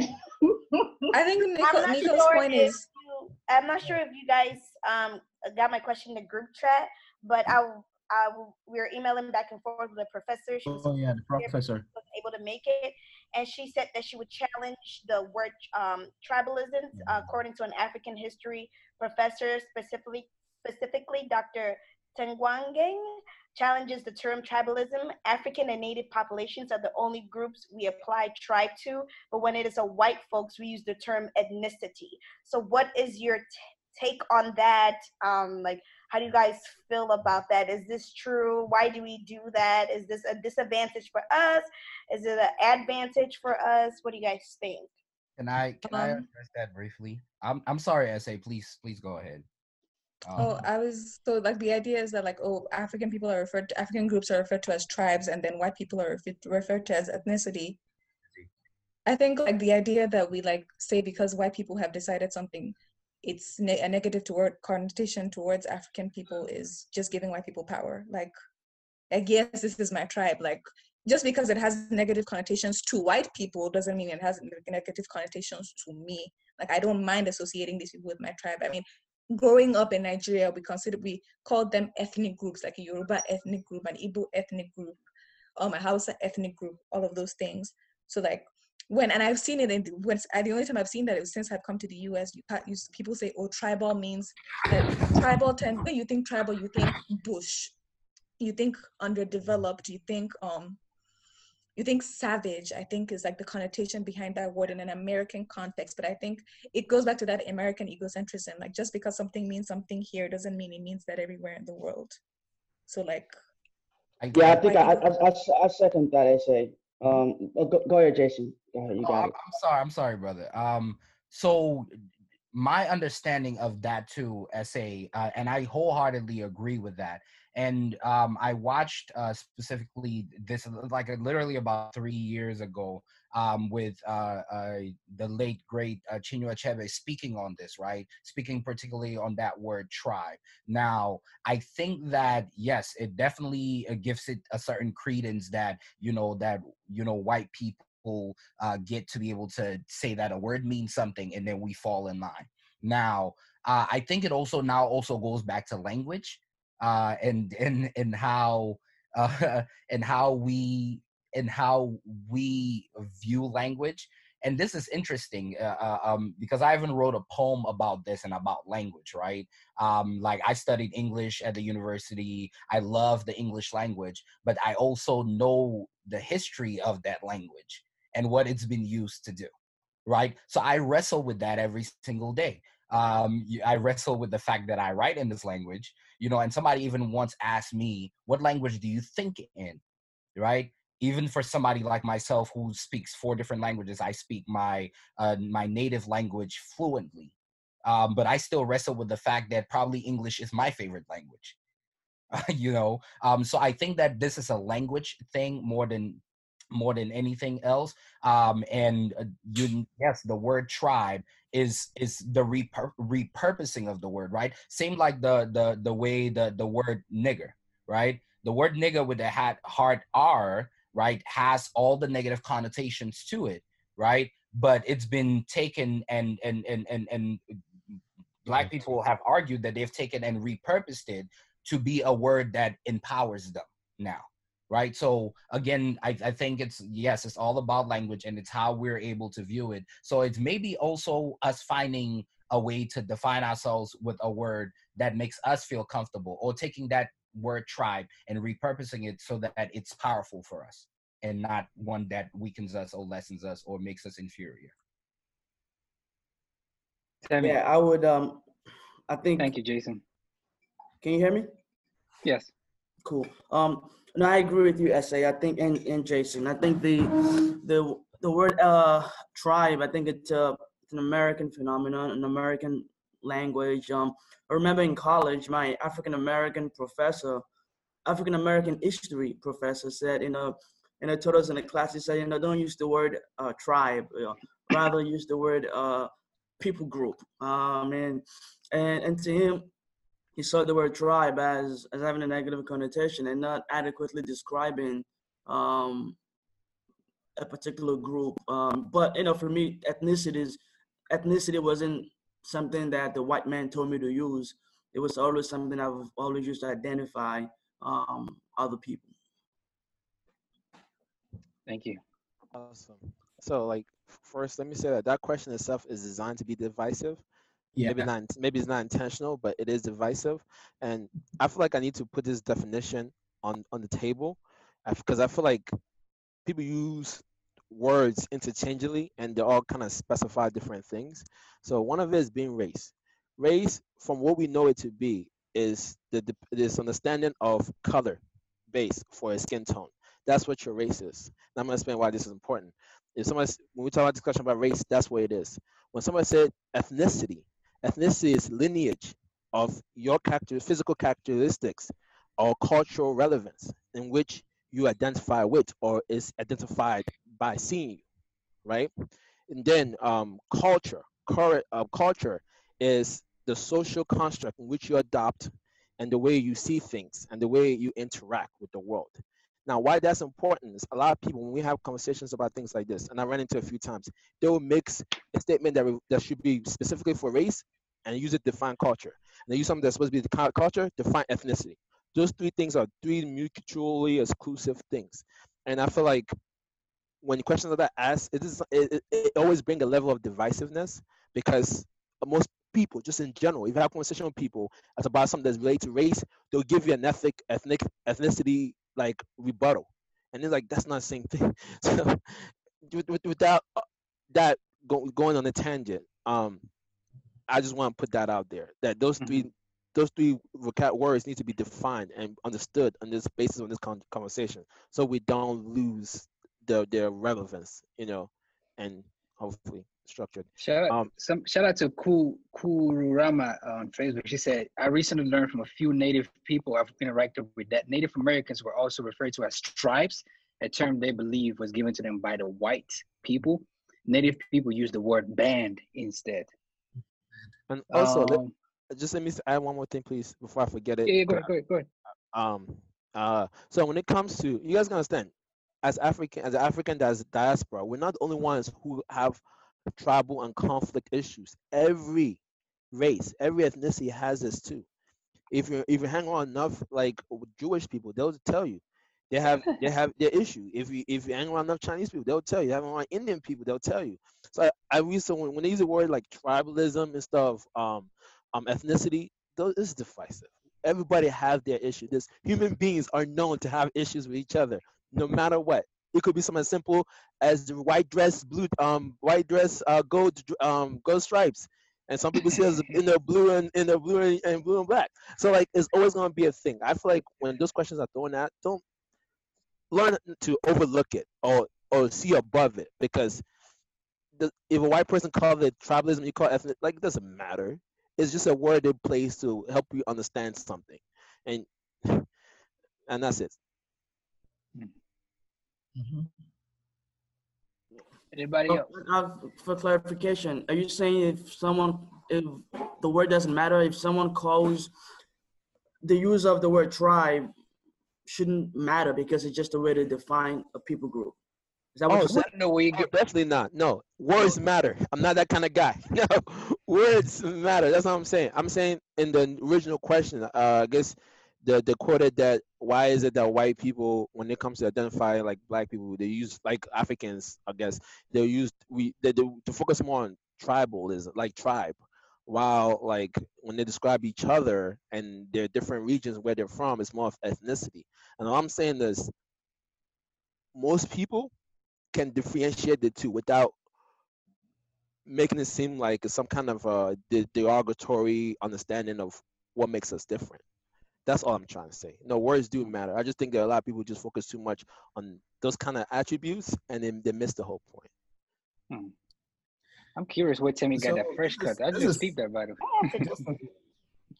just a quick experience just a quick question i want to throw out um, so in it these days um, for those of you who are in project management or who have dealt with project managers um, you have um, say agile methodologies being implemented across the board and somehow um, the idea of tribes uh, or squads is is is quite prevalent in the IT world nowadays in project management. How do you guys feel about that? Because does that cheapen the the use the meaning or the, the of the word tribe? People are always gonna remix words.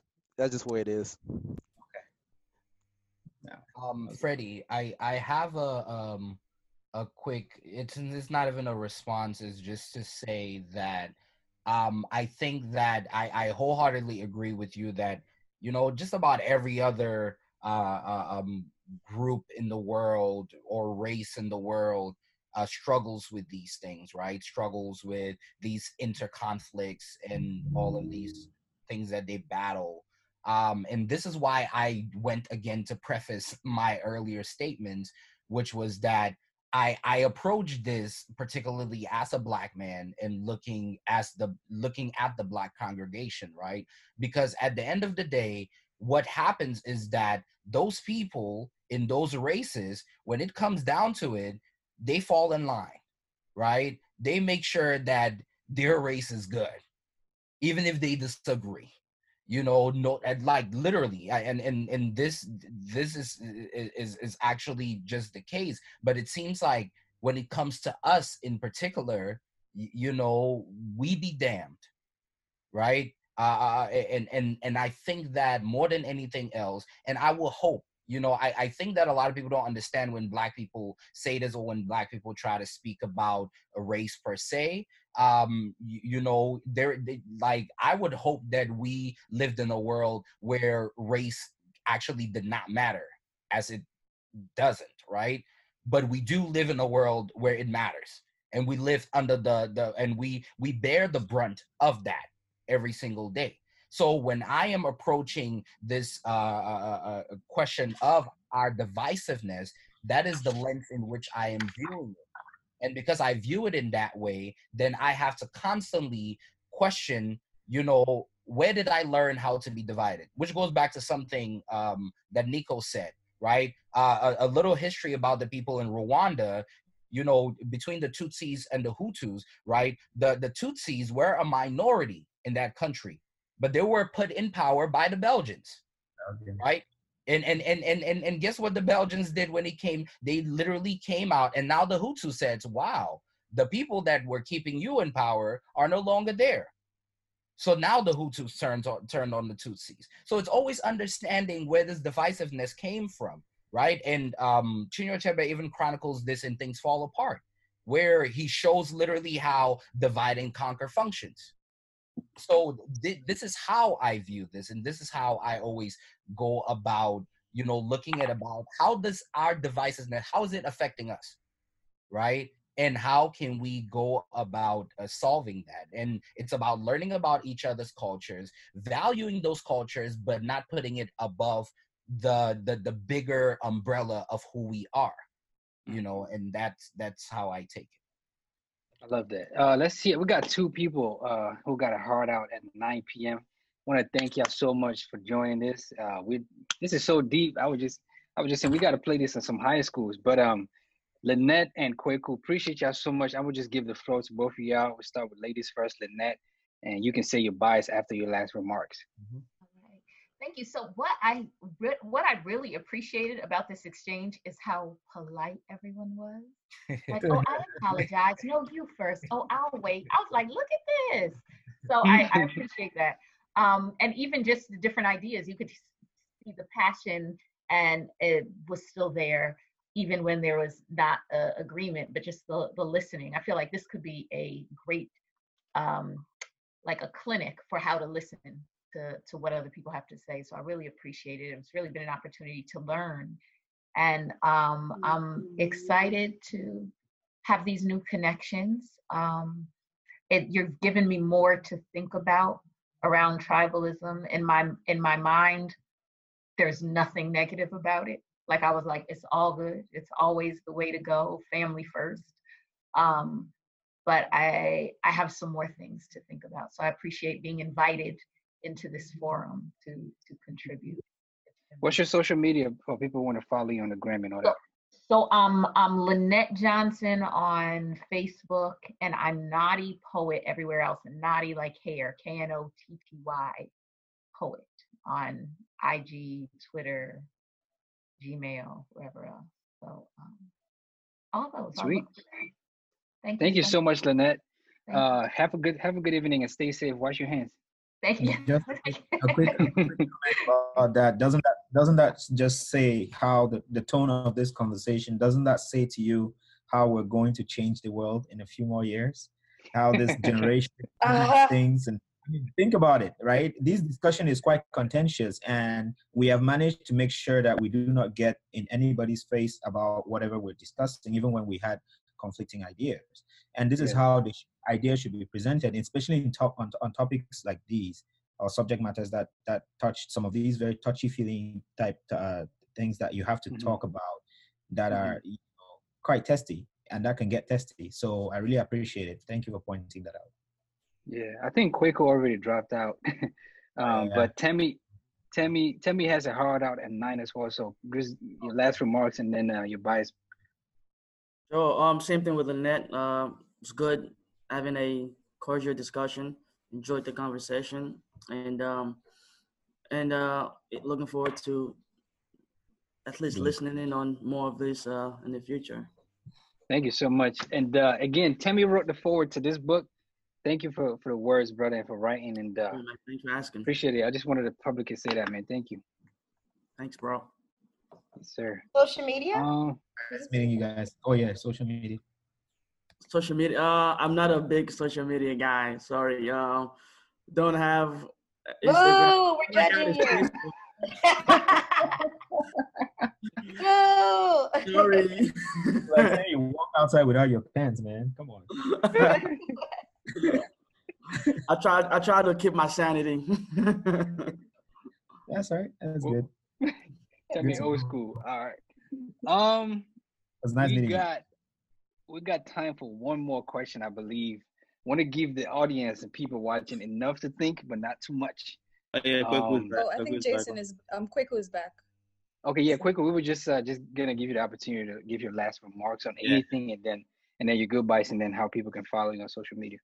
Sure, sure, sure. Um, my, my laptop died. Uh, unfortunately, sorry about that. But um, yeah, it was really a great experience. Like bringing you know all of us, you know, you guys, we all together speaking about something that really matters. So for sure, and uh, wanna again com- thank you for bringing me on board. And next week, you guys will be having the same thing, right? So if anything, you can always add me. Um, it was really I really learned a lot from the tribalism and cross culture and stuff like that. That's really something I'll take with me and I'll get to really dive into more. And uh yeah. Um social media is K underscore M dot H dot A. Um IG but barely going on anyway, but anyway, if you reach out to me, probably take a couple of days for me to respond, but hey, I will still respond. um so yeah, so just keep me in the loop. Anything, I'll, I'll be. well, I definitely will be um, glad to join any given time. Thank you to AK. He's he's looking up looking him up right now, and putting it on the chat. I mean, Oh. that- that's a true that's a true producer right there. Thank you. Oh, wow. Thank Oh. you. I All right. it. Thank you so much, brother. Yeah, Um, any, yeah, anybody, you know I'm saying? Like, I just want to open it now for the next uh 15 to 20, 25 minutes. Anything that we just want to wrap up with and just, you know, close with anything on anything. I do want to talk talk about that. Sorry, go ahead. Sorry, Nico. Sorry. Go ahead, go ahead, Freddie. I think you want to talk about African democracy. Yeah, I think that's very important. Like for the diaspora, we have to talk about that. Yeah, very important. Especially the voting coming up. hmm Go ahead, go ahead, Freddie. You you you want to shake the table? Go shake, shake the Oh, table. okay, okay, okay, okay, okay. Sorry, I didn't. I thought you were gonna like uh, present the question, then we answer it. Okay. Um. Let- So uh, I'm paraphrasing the question because I can't scroll. I can't find it through our chats. The question, I'll the question I'll is how, how how does tribalism stunt democracy, African democracy, but I was just gonna say Yeah, democracy. I- I'd say African democracy. I think it makes the most sense with the audience we have. Um, so, and I love a lot of you guys pointing out the issues with the Tutsis and Hutus. Um, from Rwanda, um, let's not mention um, Cameroon is dealing with their French side and the English side social wars. In Nigeria, we have you know we have the Muslim issues, we have the um, Boko Haram issues, we have also the presidencies. Um, just historically have there been. Um, so Africa definitely is imperative that we all be like-minded when it comes to unity for the future. As I look at everybody in this group chat and probably other people who are listening and messaging away, we are the generation that can make the difference. The reason why I say this is that, like Lynette said before she left, like I'm one of those people. I'm more. If you're black, you know, I'm looking out for you because I know what it's like. I'm there. Like I dealt with it. I know what it is to succeed. Whether like I'm always looking out for that person. I'm always trying to make us grow. I'm very socially aware of what we're in. Now that being the case, I've been in Nigeria. I've tried making things happen in Nigeria with people in Nigeria. Unfortunately, that tribalism rears its ugly head. It's harder to have uh, a more futuristic or expansive view with people who have never seen the future, have no concept of it. You know what I mean? Or you know, it's like they have no point of reference to what you're trying to introduce to them. And because of that, I think it destroys the democ. Is why a lot of African democracies is the way it is now. But moving forward, everybody in this group chat, we are the generation that can make it happen. We, if if we cannot put the ones in Nigeria, because I've been in a situation where I try to start a few businesses in Nigeria, but they don't see it the way we see it. We have the opportunity. We are the ones who interface with other cultures. We've seen the importance of certain things. We've seen the negativity of other things. We understand when tribalism makes sense and when it's, it's just is detrimental to growth. We all know this.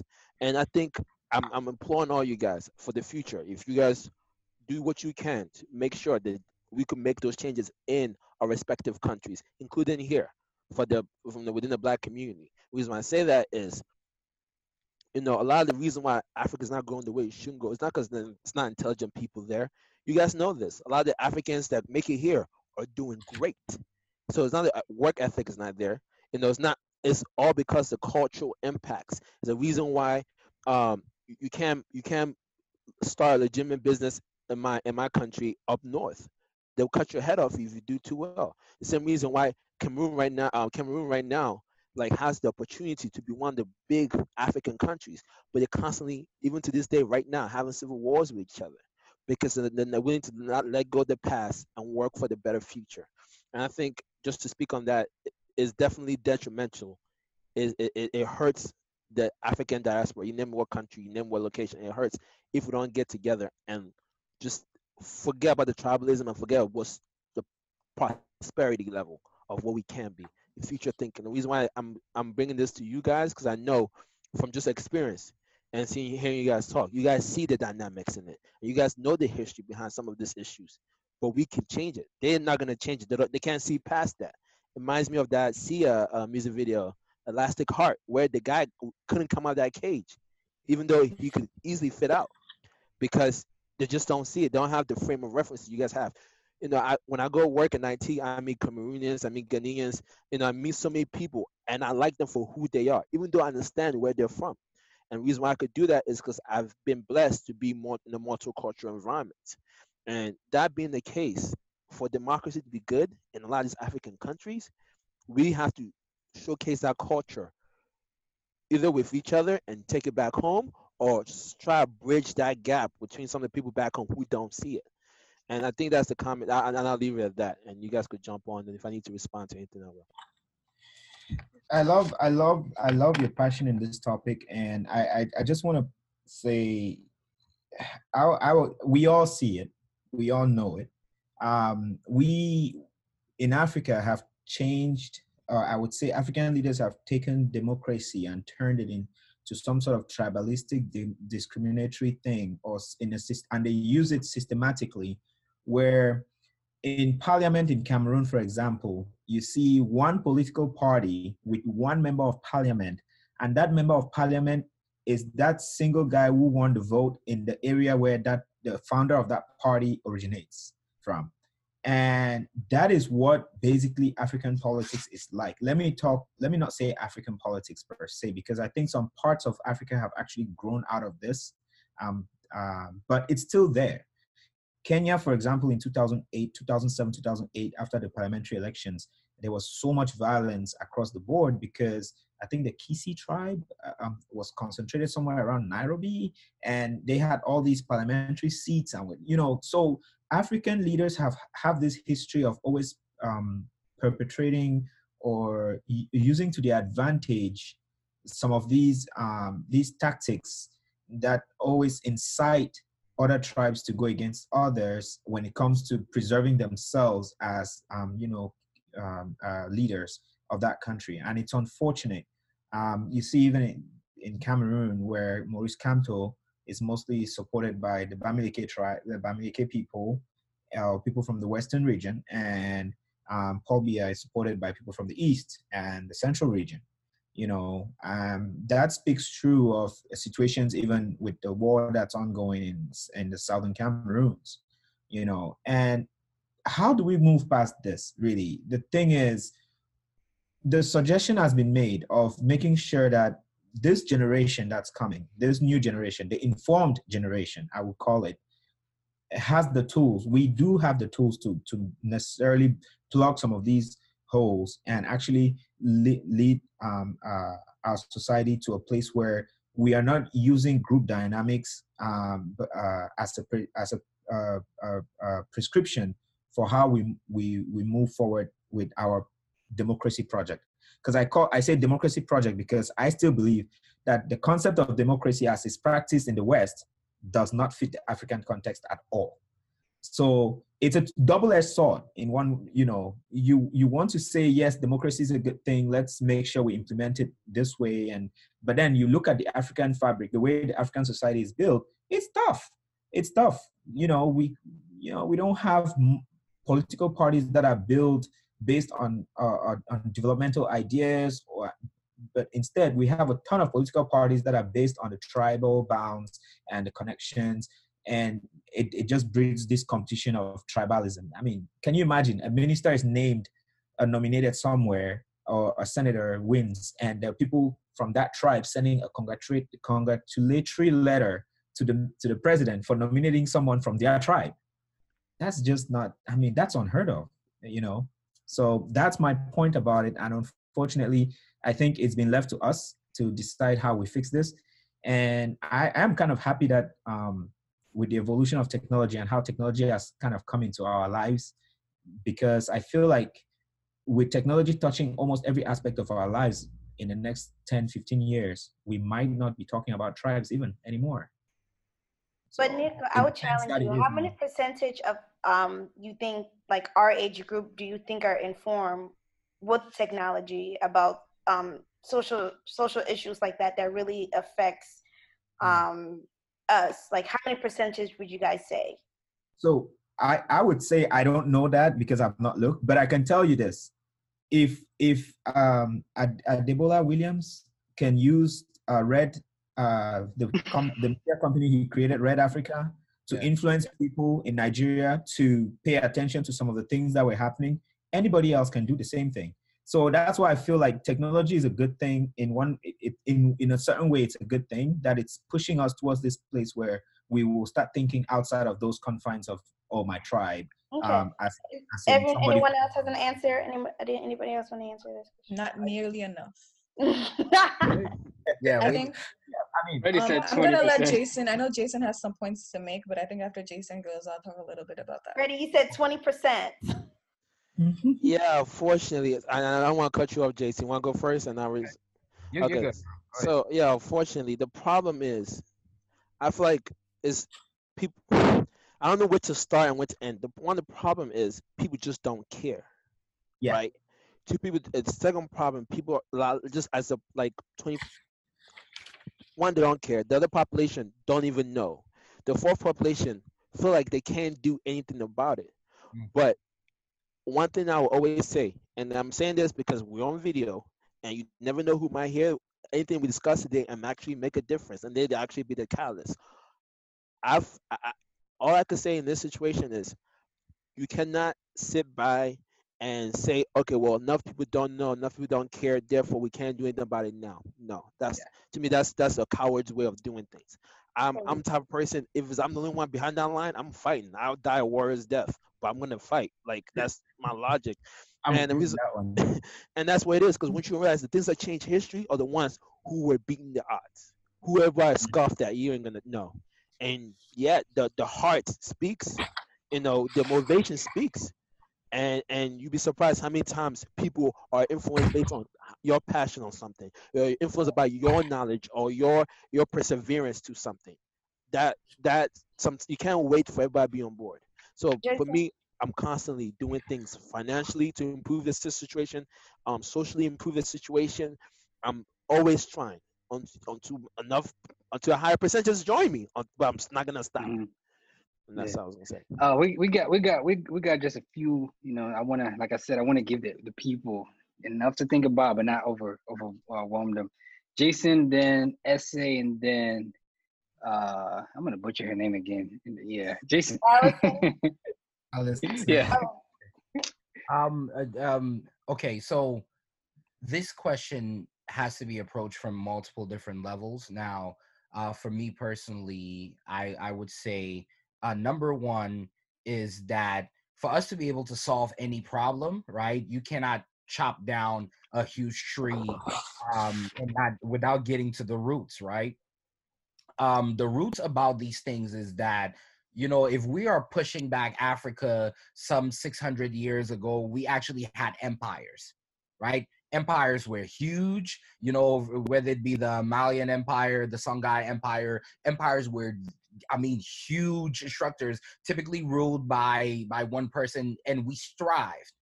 I mean, I mean, we know till this day, as has been uh, said, that the richest person was was African, right? Who literally destable destabilized uh, an entire economy just by traveling uh, on on on his travels to Mecca. Now, uh, bringing it back to the context of current Africa right now, we we know for a fact that Africa is the richest con- continent in the world. We know it for a fact, right? We understand it for a fact that the reason why Africa is not, yeah, Mansa Musa, yeah, we we we we understand uh, uh, uh also that the reason why Africa is not reaching its full potential is because of the history of colonialism.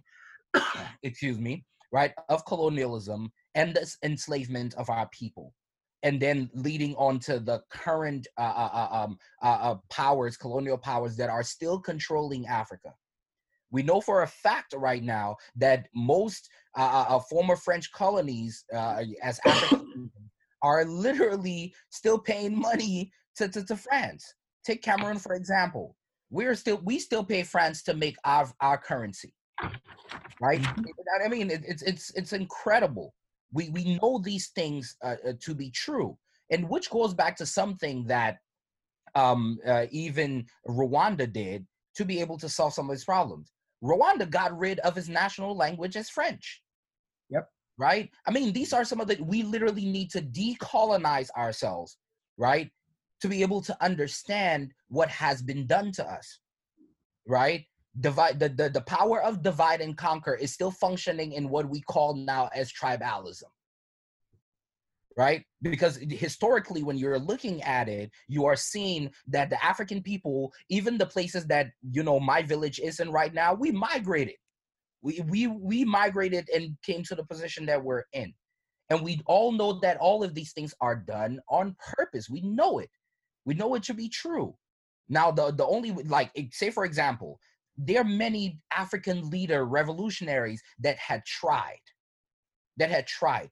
When you're when you're uh, uh, looking to to Burkina Faso, right, with the president who literally within four years, uh, what's his name? I'm sorry, uh, uh, Thomas Sankara, who mm-hmm. within four years alone was able to change up his country, pay off the debts that his country owed, and guess what? Uh, the, the the French country did. They used his mm-hmm. own vice president to kill him. And then the guy proceeded to be in that country and in power for over 30 years, ruining the country all over again. We know the same was done in the DRC, right? We know these things to be true. We know that truly the powers that are causing these divisions, even in Cameroon right now, we know for a fact that the person who is the leader of that country really truly isn't leading that country. He can barely walk. You know what I'm saying? So so it's that understanding that when we're speaking about how we can unite Africa is to be able to first decolonize ourselves of of the the the, the certain things that that we believe about ourselves. And that's why I said earlier, you know, uh, uh, pointing to the self-hate, I it was not just a like a literal self-hate, it's literally how we view ourselves because if I truly understood and viewed myself as an African person, then I will know that my success was also dependent on a Nigerian person being successful, was also dependent on a Ghanaian person being successful, was dependent on a Congolese person being successful, was dependent on on, on literally all the way down to South Africa, all the way uh, uh, uh, uh you know west to, to, to, to Ghana and Senegal. So it, it, without that understanding, just the African Union alone has the power to be able to do these things. But there's in Africa right now, which are the Chinese people. But I can go on and on. yeah, we got we got uh SA, and then we can go. We can we can you know what I'm saying SA fire away. yeah, I was just like on the point of whether or not our generation can be the force for change. I think when we look at like when I go home into Nigeria and I see how what the vibe is and how people operate on a political sense, I realize like while they there definitely are people who are um who want change and are working towards change. I don't think there's anyone I would necessarily consider um a revolutionary, which I think is what we need. We need revolutions. Um I don't think there's anyone I would necessarily consider that in this time and age. I think what I notice is people, the vast majority of people don't want change. They want their chance at the corrupt system. They are, they they don't want a chance to change it. They want a chance. They mm. they they want their plates. They want their seat at the table. The table is corrupt. The table is tribalistic. The table is a mess. But they want to be able to sit a seat at the table, get their bag, and dip. Like, That's and I right. think that that is the mentality that we have and i think that's probably like the people who have given up that we have realized that like like are vehement that there, there is no change possible so like let me just take advantage of the system in a way that's possible which is why the system itself needs to change which is why i think that what needs to happen is a revolution. Like we can't have an african um we can't have the african democracy that uh, that operates in in a capitalist system because we will always be taken advantage of by mm-hmm. Western yeah. countries if we are operating under capitalist cap, capitalist systems. We can't have prosperous African countries. for the people in the back. we can't have African countries that operate on patriarchal systems. We can't mm-hmm. have African countries that refuse to um, understand that Pan Africanism is integral to our ability to succeed. We cannot succeed without our connection with diaspora, not just Africans in diaspora, but African Americans. British mm-hmm. Black British people, um, indigenous people in mm-hmm. in Pacific Island countries. I think then the core of this is not just oh, Buhari only cares about Fulani people, so everybody else can just. The, the core of it is what is like what what does Buhari care about? It's it's money. It's the capitalist systems that are that help him, um, that help that that validate the tribalistic systems. The idea that we need to make money this way. Therefore, we need this tribalistic system to exclude this person so that we can keep the money and we can get richer and that person can be poor and there can be the inequality that exists. We need we need a revolution essentially. Yeah. Are you from system that eradicates the systems that we have that are creating inequality in all these different spheres, whether economically, politically, culturally. And that is the only way that we can create change. And until we have that revolution, then people are just going to be saying, let's um, take advantage of the system that we have because it will work for it will work to their favor. Yeah. He's from Nigeria, Reflex.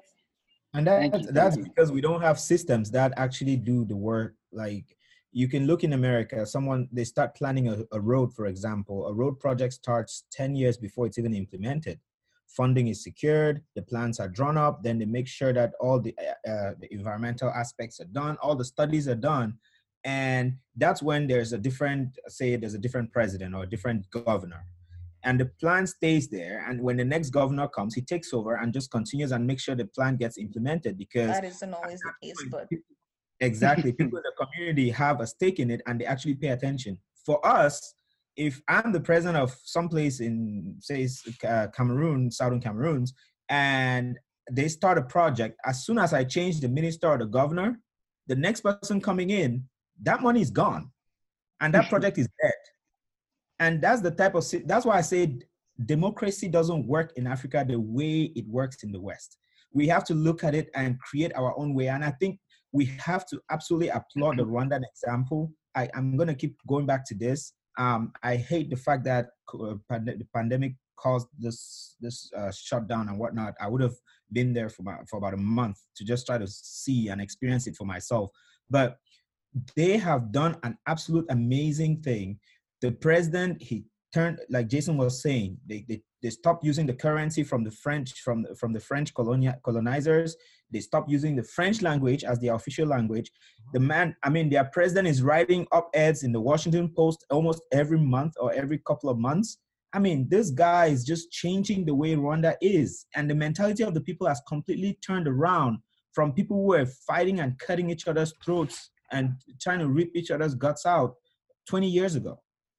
You know, it can be done. Africa can do it. We just have to believe in ourselves and actually step up and, and want to do these things for our future generations. Because we have to stop this mentality, like SA was saying, like, oh, I'm going to eat now because tomorrow I might not be able to eat so if I go in there, let me grab mine, fill up my bag, and dip.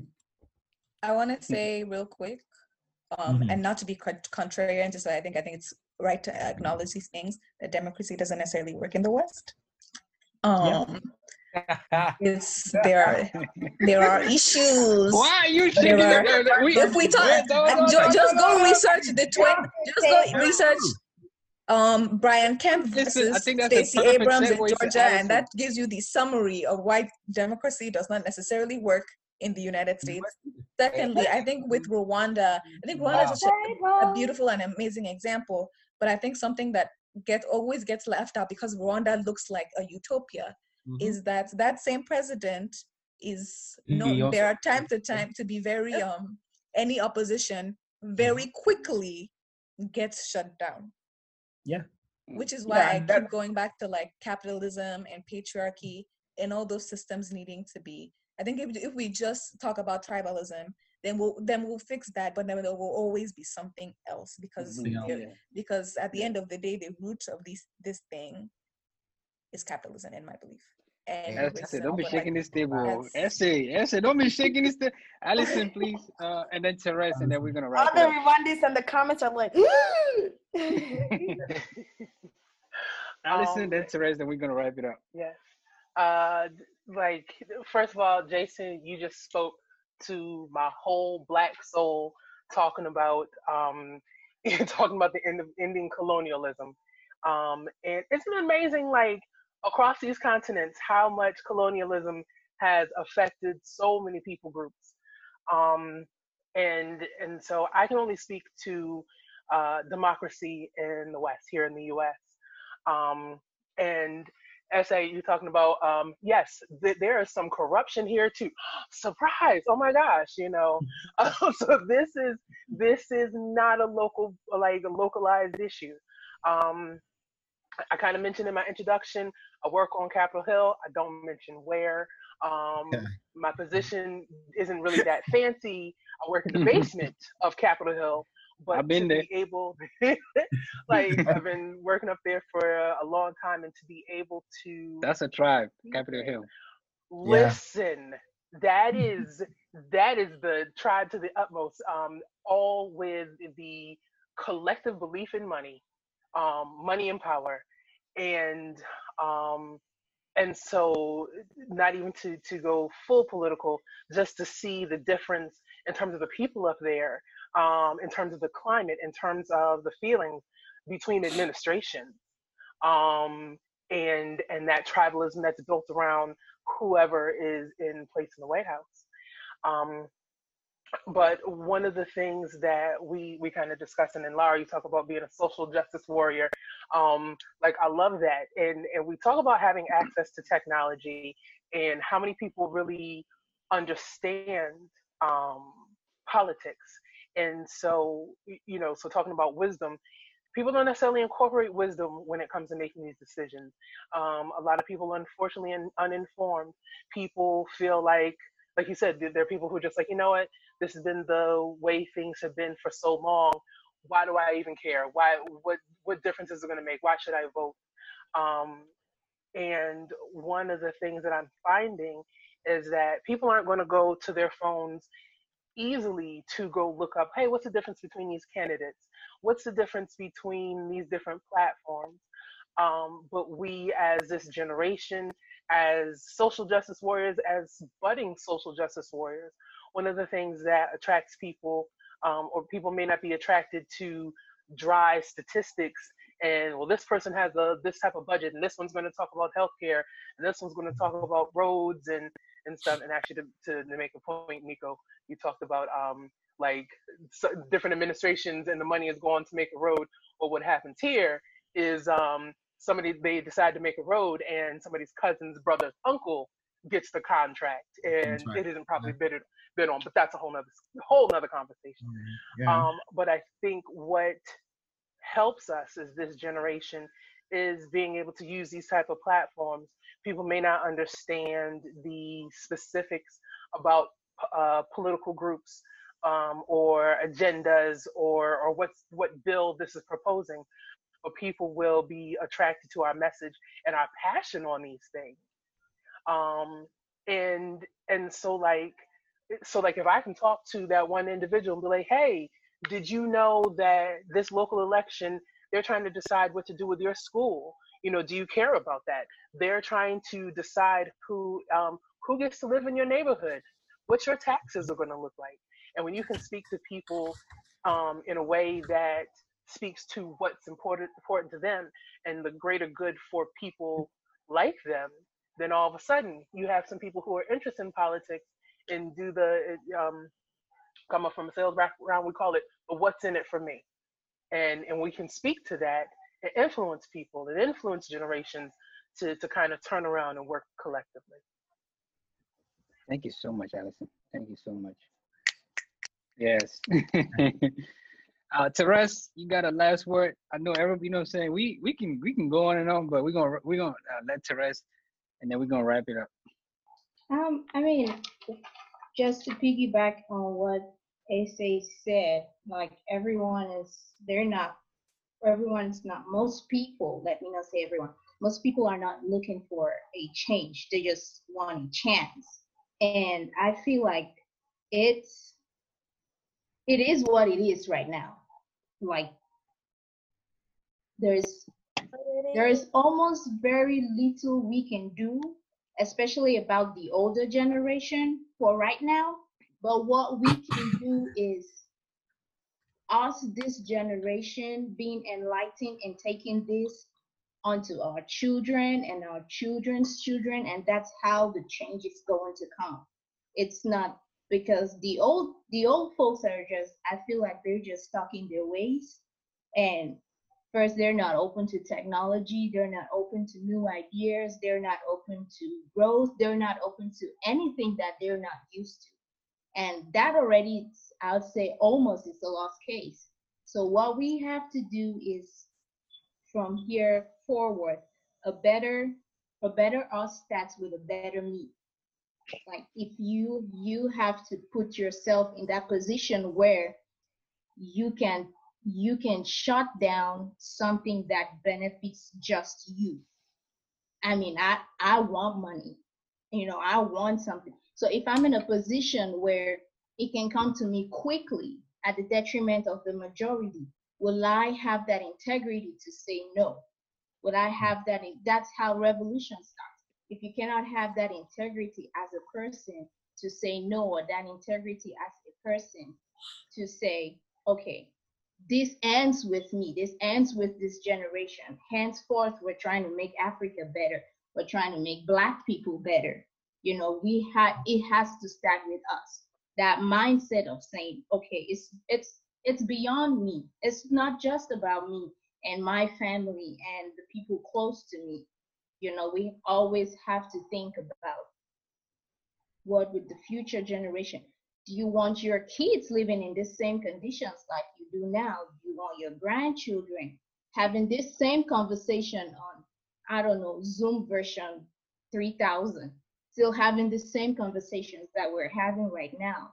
So mm-hmm. things like this, we have to, I mean, this is a good platform. It, it gives us a good start.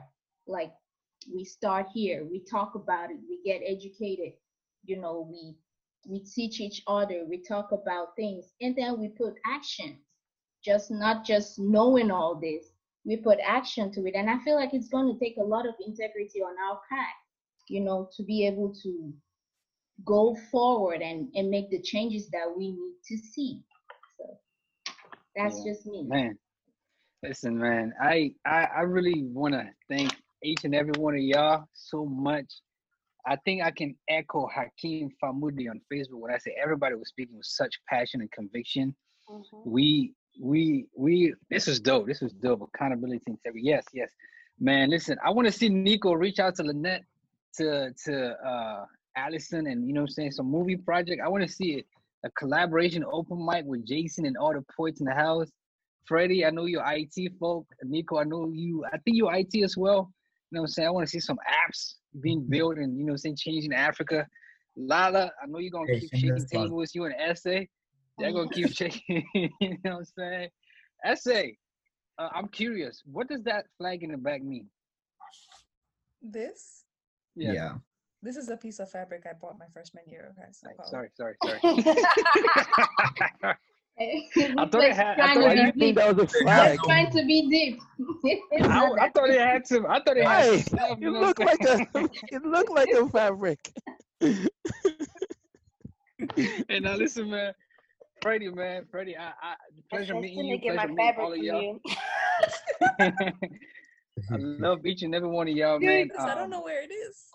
Wait, before you all go, shit, shameless plug, shameless plug, you know, because we gotta push our, our, people forward. Um, I, I when I started out, I said I was I was working with a partner building out a platform or a community, basically, which is going to be an online cultural magazine, um, which uh, we hope to use to bring together innovators of African descent, African Americans, everybody who is you know my color, uh, who identifies as an African somehow, um, can come together and we use this platform to you know not only learn and talk about things that affect us um, as far as culture and food and music and, and movies and tv and everything else um, you know because i believe that the african has this i always tell everybody the african is naturally a storyteller so we want everybody to tell our story we want to tell our story in a very specific way so that everybody listens to the story the way we we know it.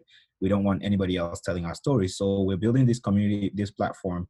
It's an online community. We hope you can follow us. Um, last year we had a Made in Africa Tech Conference, Made in Africa Experience Tech Conference in Silver Spring. Um, this year we're planning the same thing, uh, much bigger to involve a bunch of other things. I think Jason, your company was part of our sponsors, Tesla Rosa. Um, uh, you were there Reflex so this year because of the pandemic we decided to you know get di- digital and focus more on that. And so we're launching our new website. Um, it's still a soft launch. Um, may, you know go on madeinafricaexp.com um, it's going to be ao.africa soon. Um, check us out on instagram um, go on the website take a look um, the, the full website will be available to you after may 15th what is the instagram again Made in Africa, Made in Africa EXP, and AYO, A Y O O. Okay, drop it in the group chat, please. Yeah, yeah. Uh, Mr. And, uh, Marisa, wait. Yeah.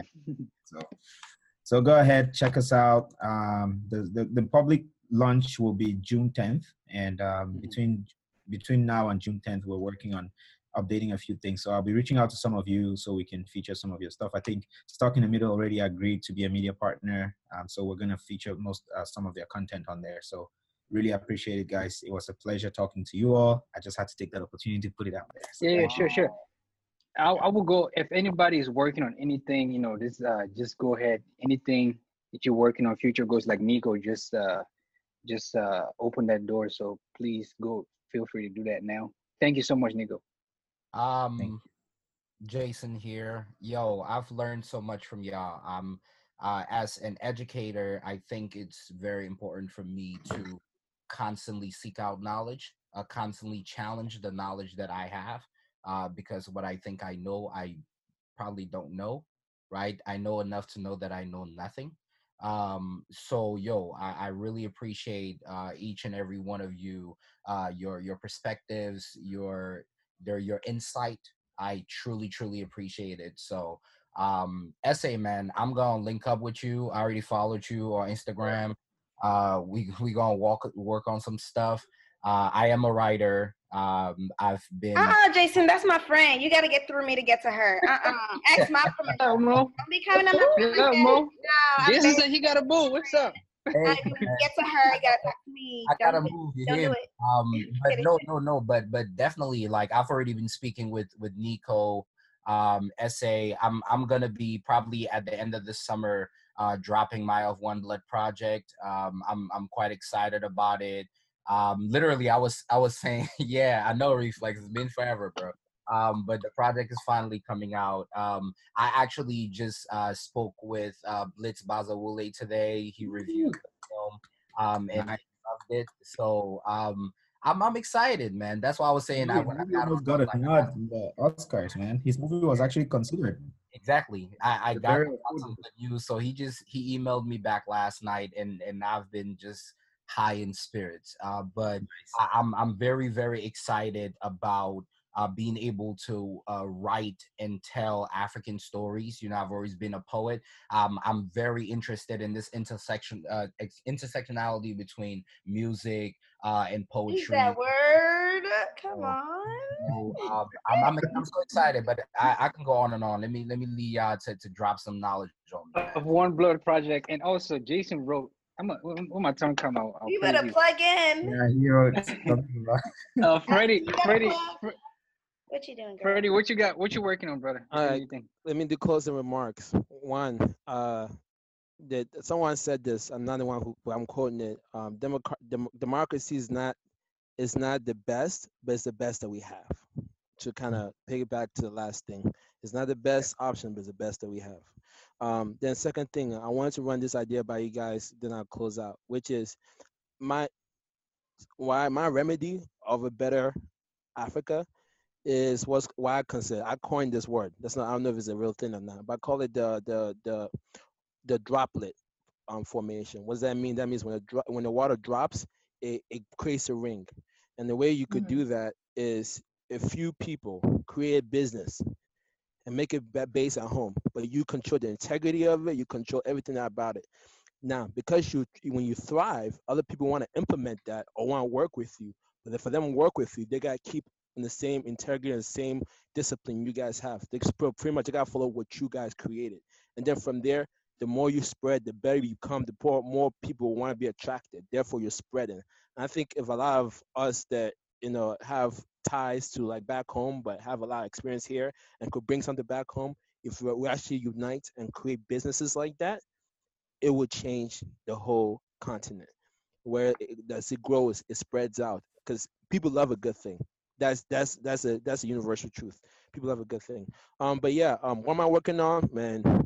There's a lot of things. Um, but I will say this: if you want to reach out to me on my um at name Freddie eBay, you can find me on Instagram. I'm probably on private because I don't like socializing that much. but if you message me, I will definitely respond. If you add me, I'll definitely respond. As a video, there's a concept I'm working on similar to this called the voice in the crowd. I feel like our generation, enough people don't have common sense or wisdom. And what I do in that in that channel, you can find on Facebook. If you type in a voice in the crowd, I will type it in here. But what you can do is I just talk about just things that matter in our social construct right now, what we're dealing with right now, whether it's just be, you know, the political events or whether it be something as simple as just dynamics and how you should run a good home, like the importance of having discipline to your kids and actually holding them to it, things like that. Um, but outside of that, I'm constantly doing my IT career and I'm moving things in the background. But those are two places you can find me. If you type in Frederick eBay, you'll find me. I type it in here. You can find me on Instagram under this handle that I'm using right now. And if you want to watch any of my videos or you want to have discussions where we could just talk about something and put it online, you could find that at a voice in the crowd, which I also put on the handle. Thank you guys. I appreciate you having me. You guys have been you guys have been great talking to. I love the different you know points that you guys were to bring to the table. And have a good night, guys. I'll still be on. Yes. Yeah. Thank you so much, man. uh, diggy, diggy, diggy, diggy. What you working on? Who, who else? Who else? Who else? Uh, anything you you got some poetry coming to Allison or something?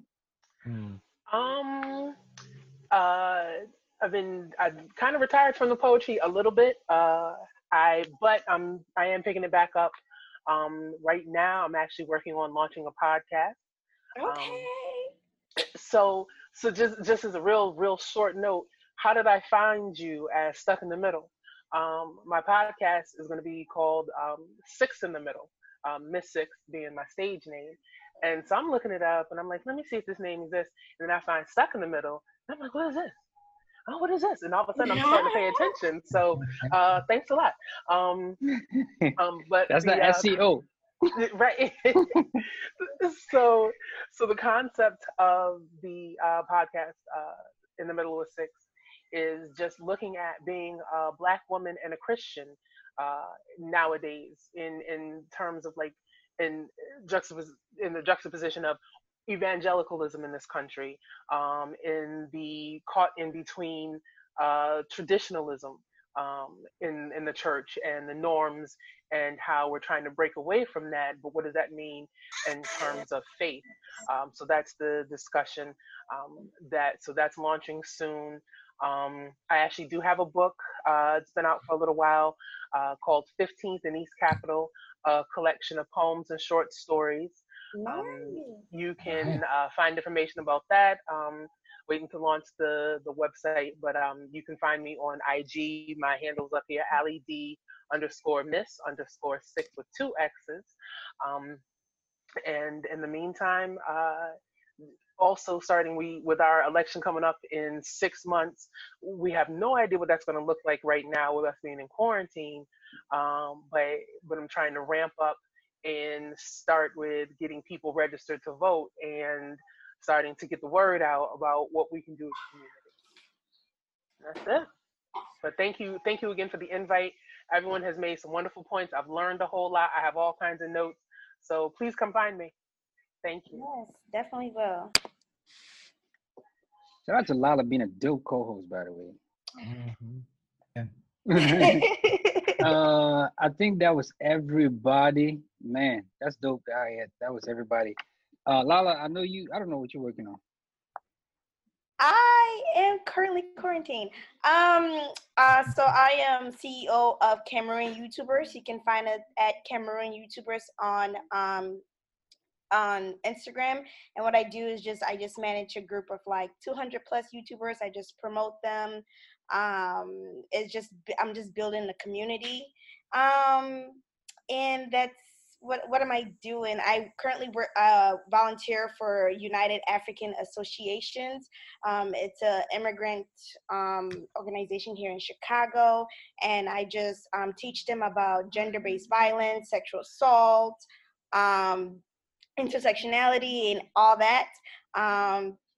That's what I'm doing. I'm going to be in a ready radio show soon and just tell them about the article that my um, friend and I, Nora, wrote called Uncle Stop Touching Me.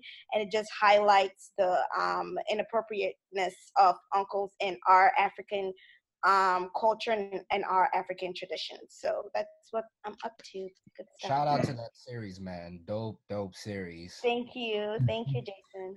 I read that. Uh, yeah. uncle, uncle, stop. I think we can all. Stop touching me. I think we can all, and everybody watching on you on Facebook right now can all echo Joshua Kitatere. I butcher your name. I think we can all echo Joshua when he said, "This is the most I've ever learned in one sitting." Um, and I got y'all to thank, and shout out to our, you know, other panelists who left uh, at nine o'clock um, for whatever reason when we all quarantine. But they got they probably got family, so. um, the book is called No Such Thing as Halfway. This is the reason why we all convene here.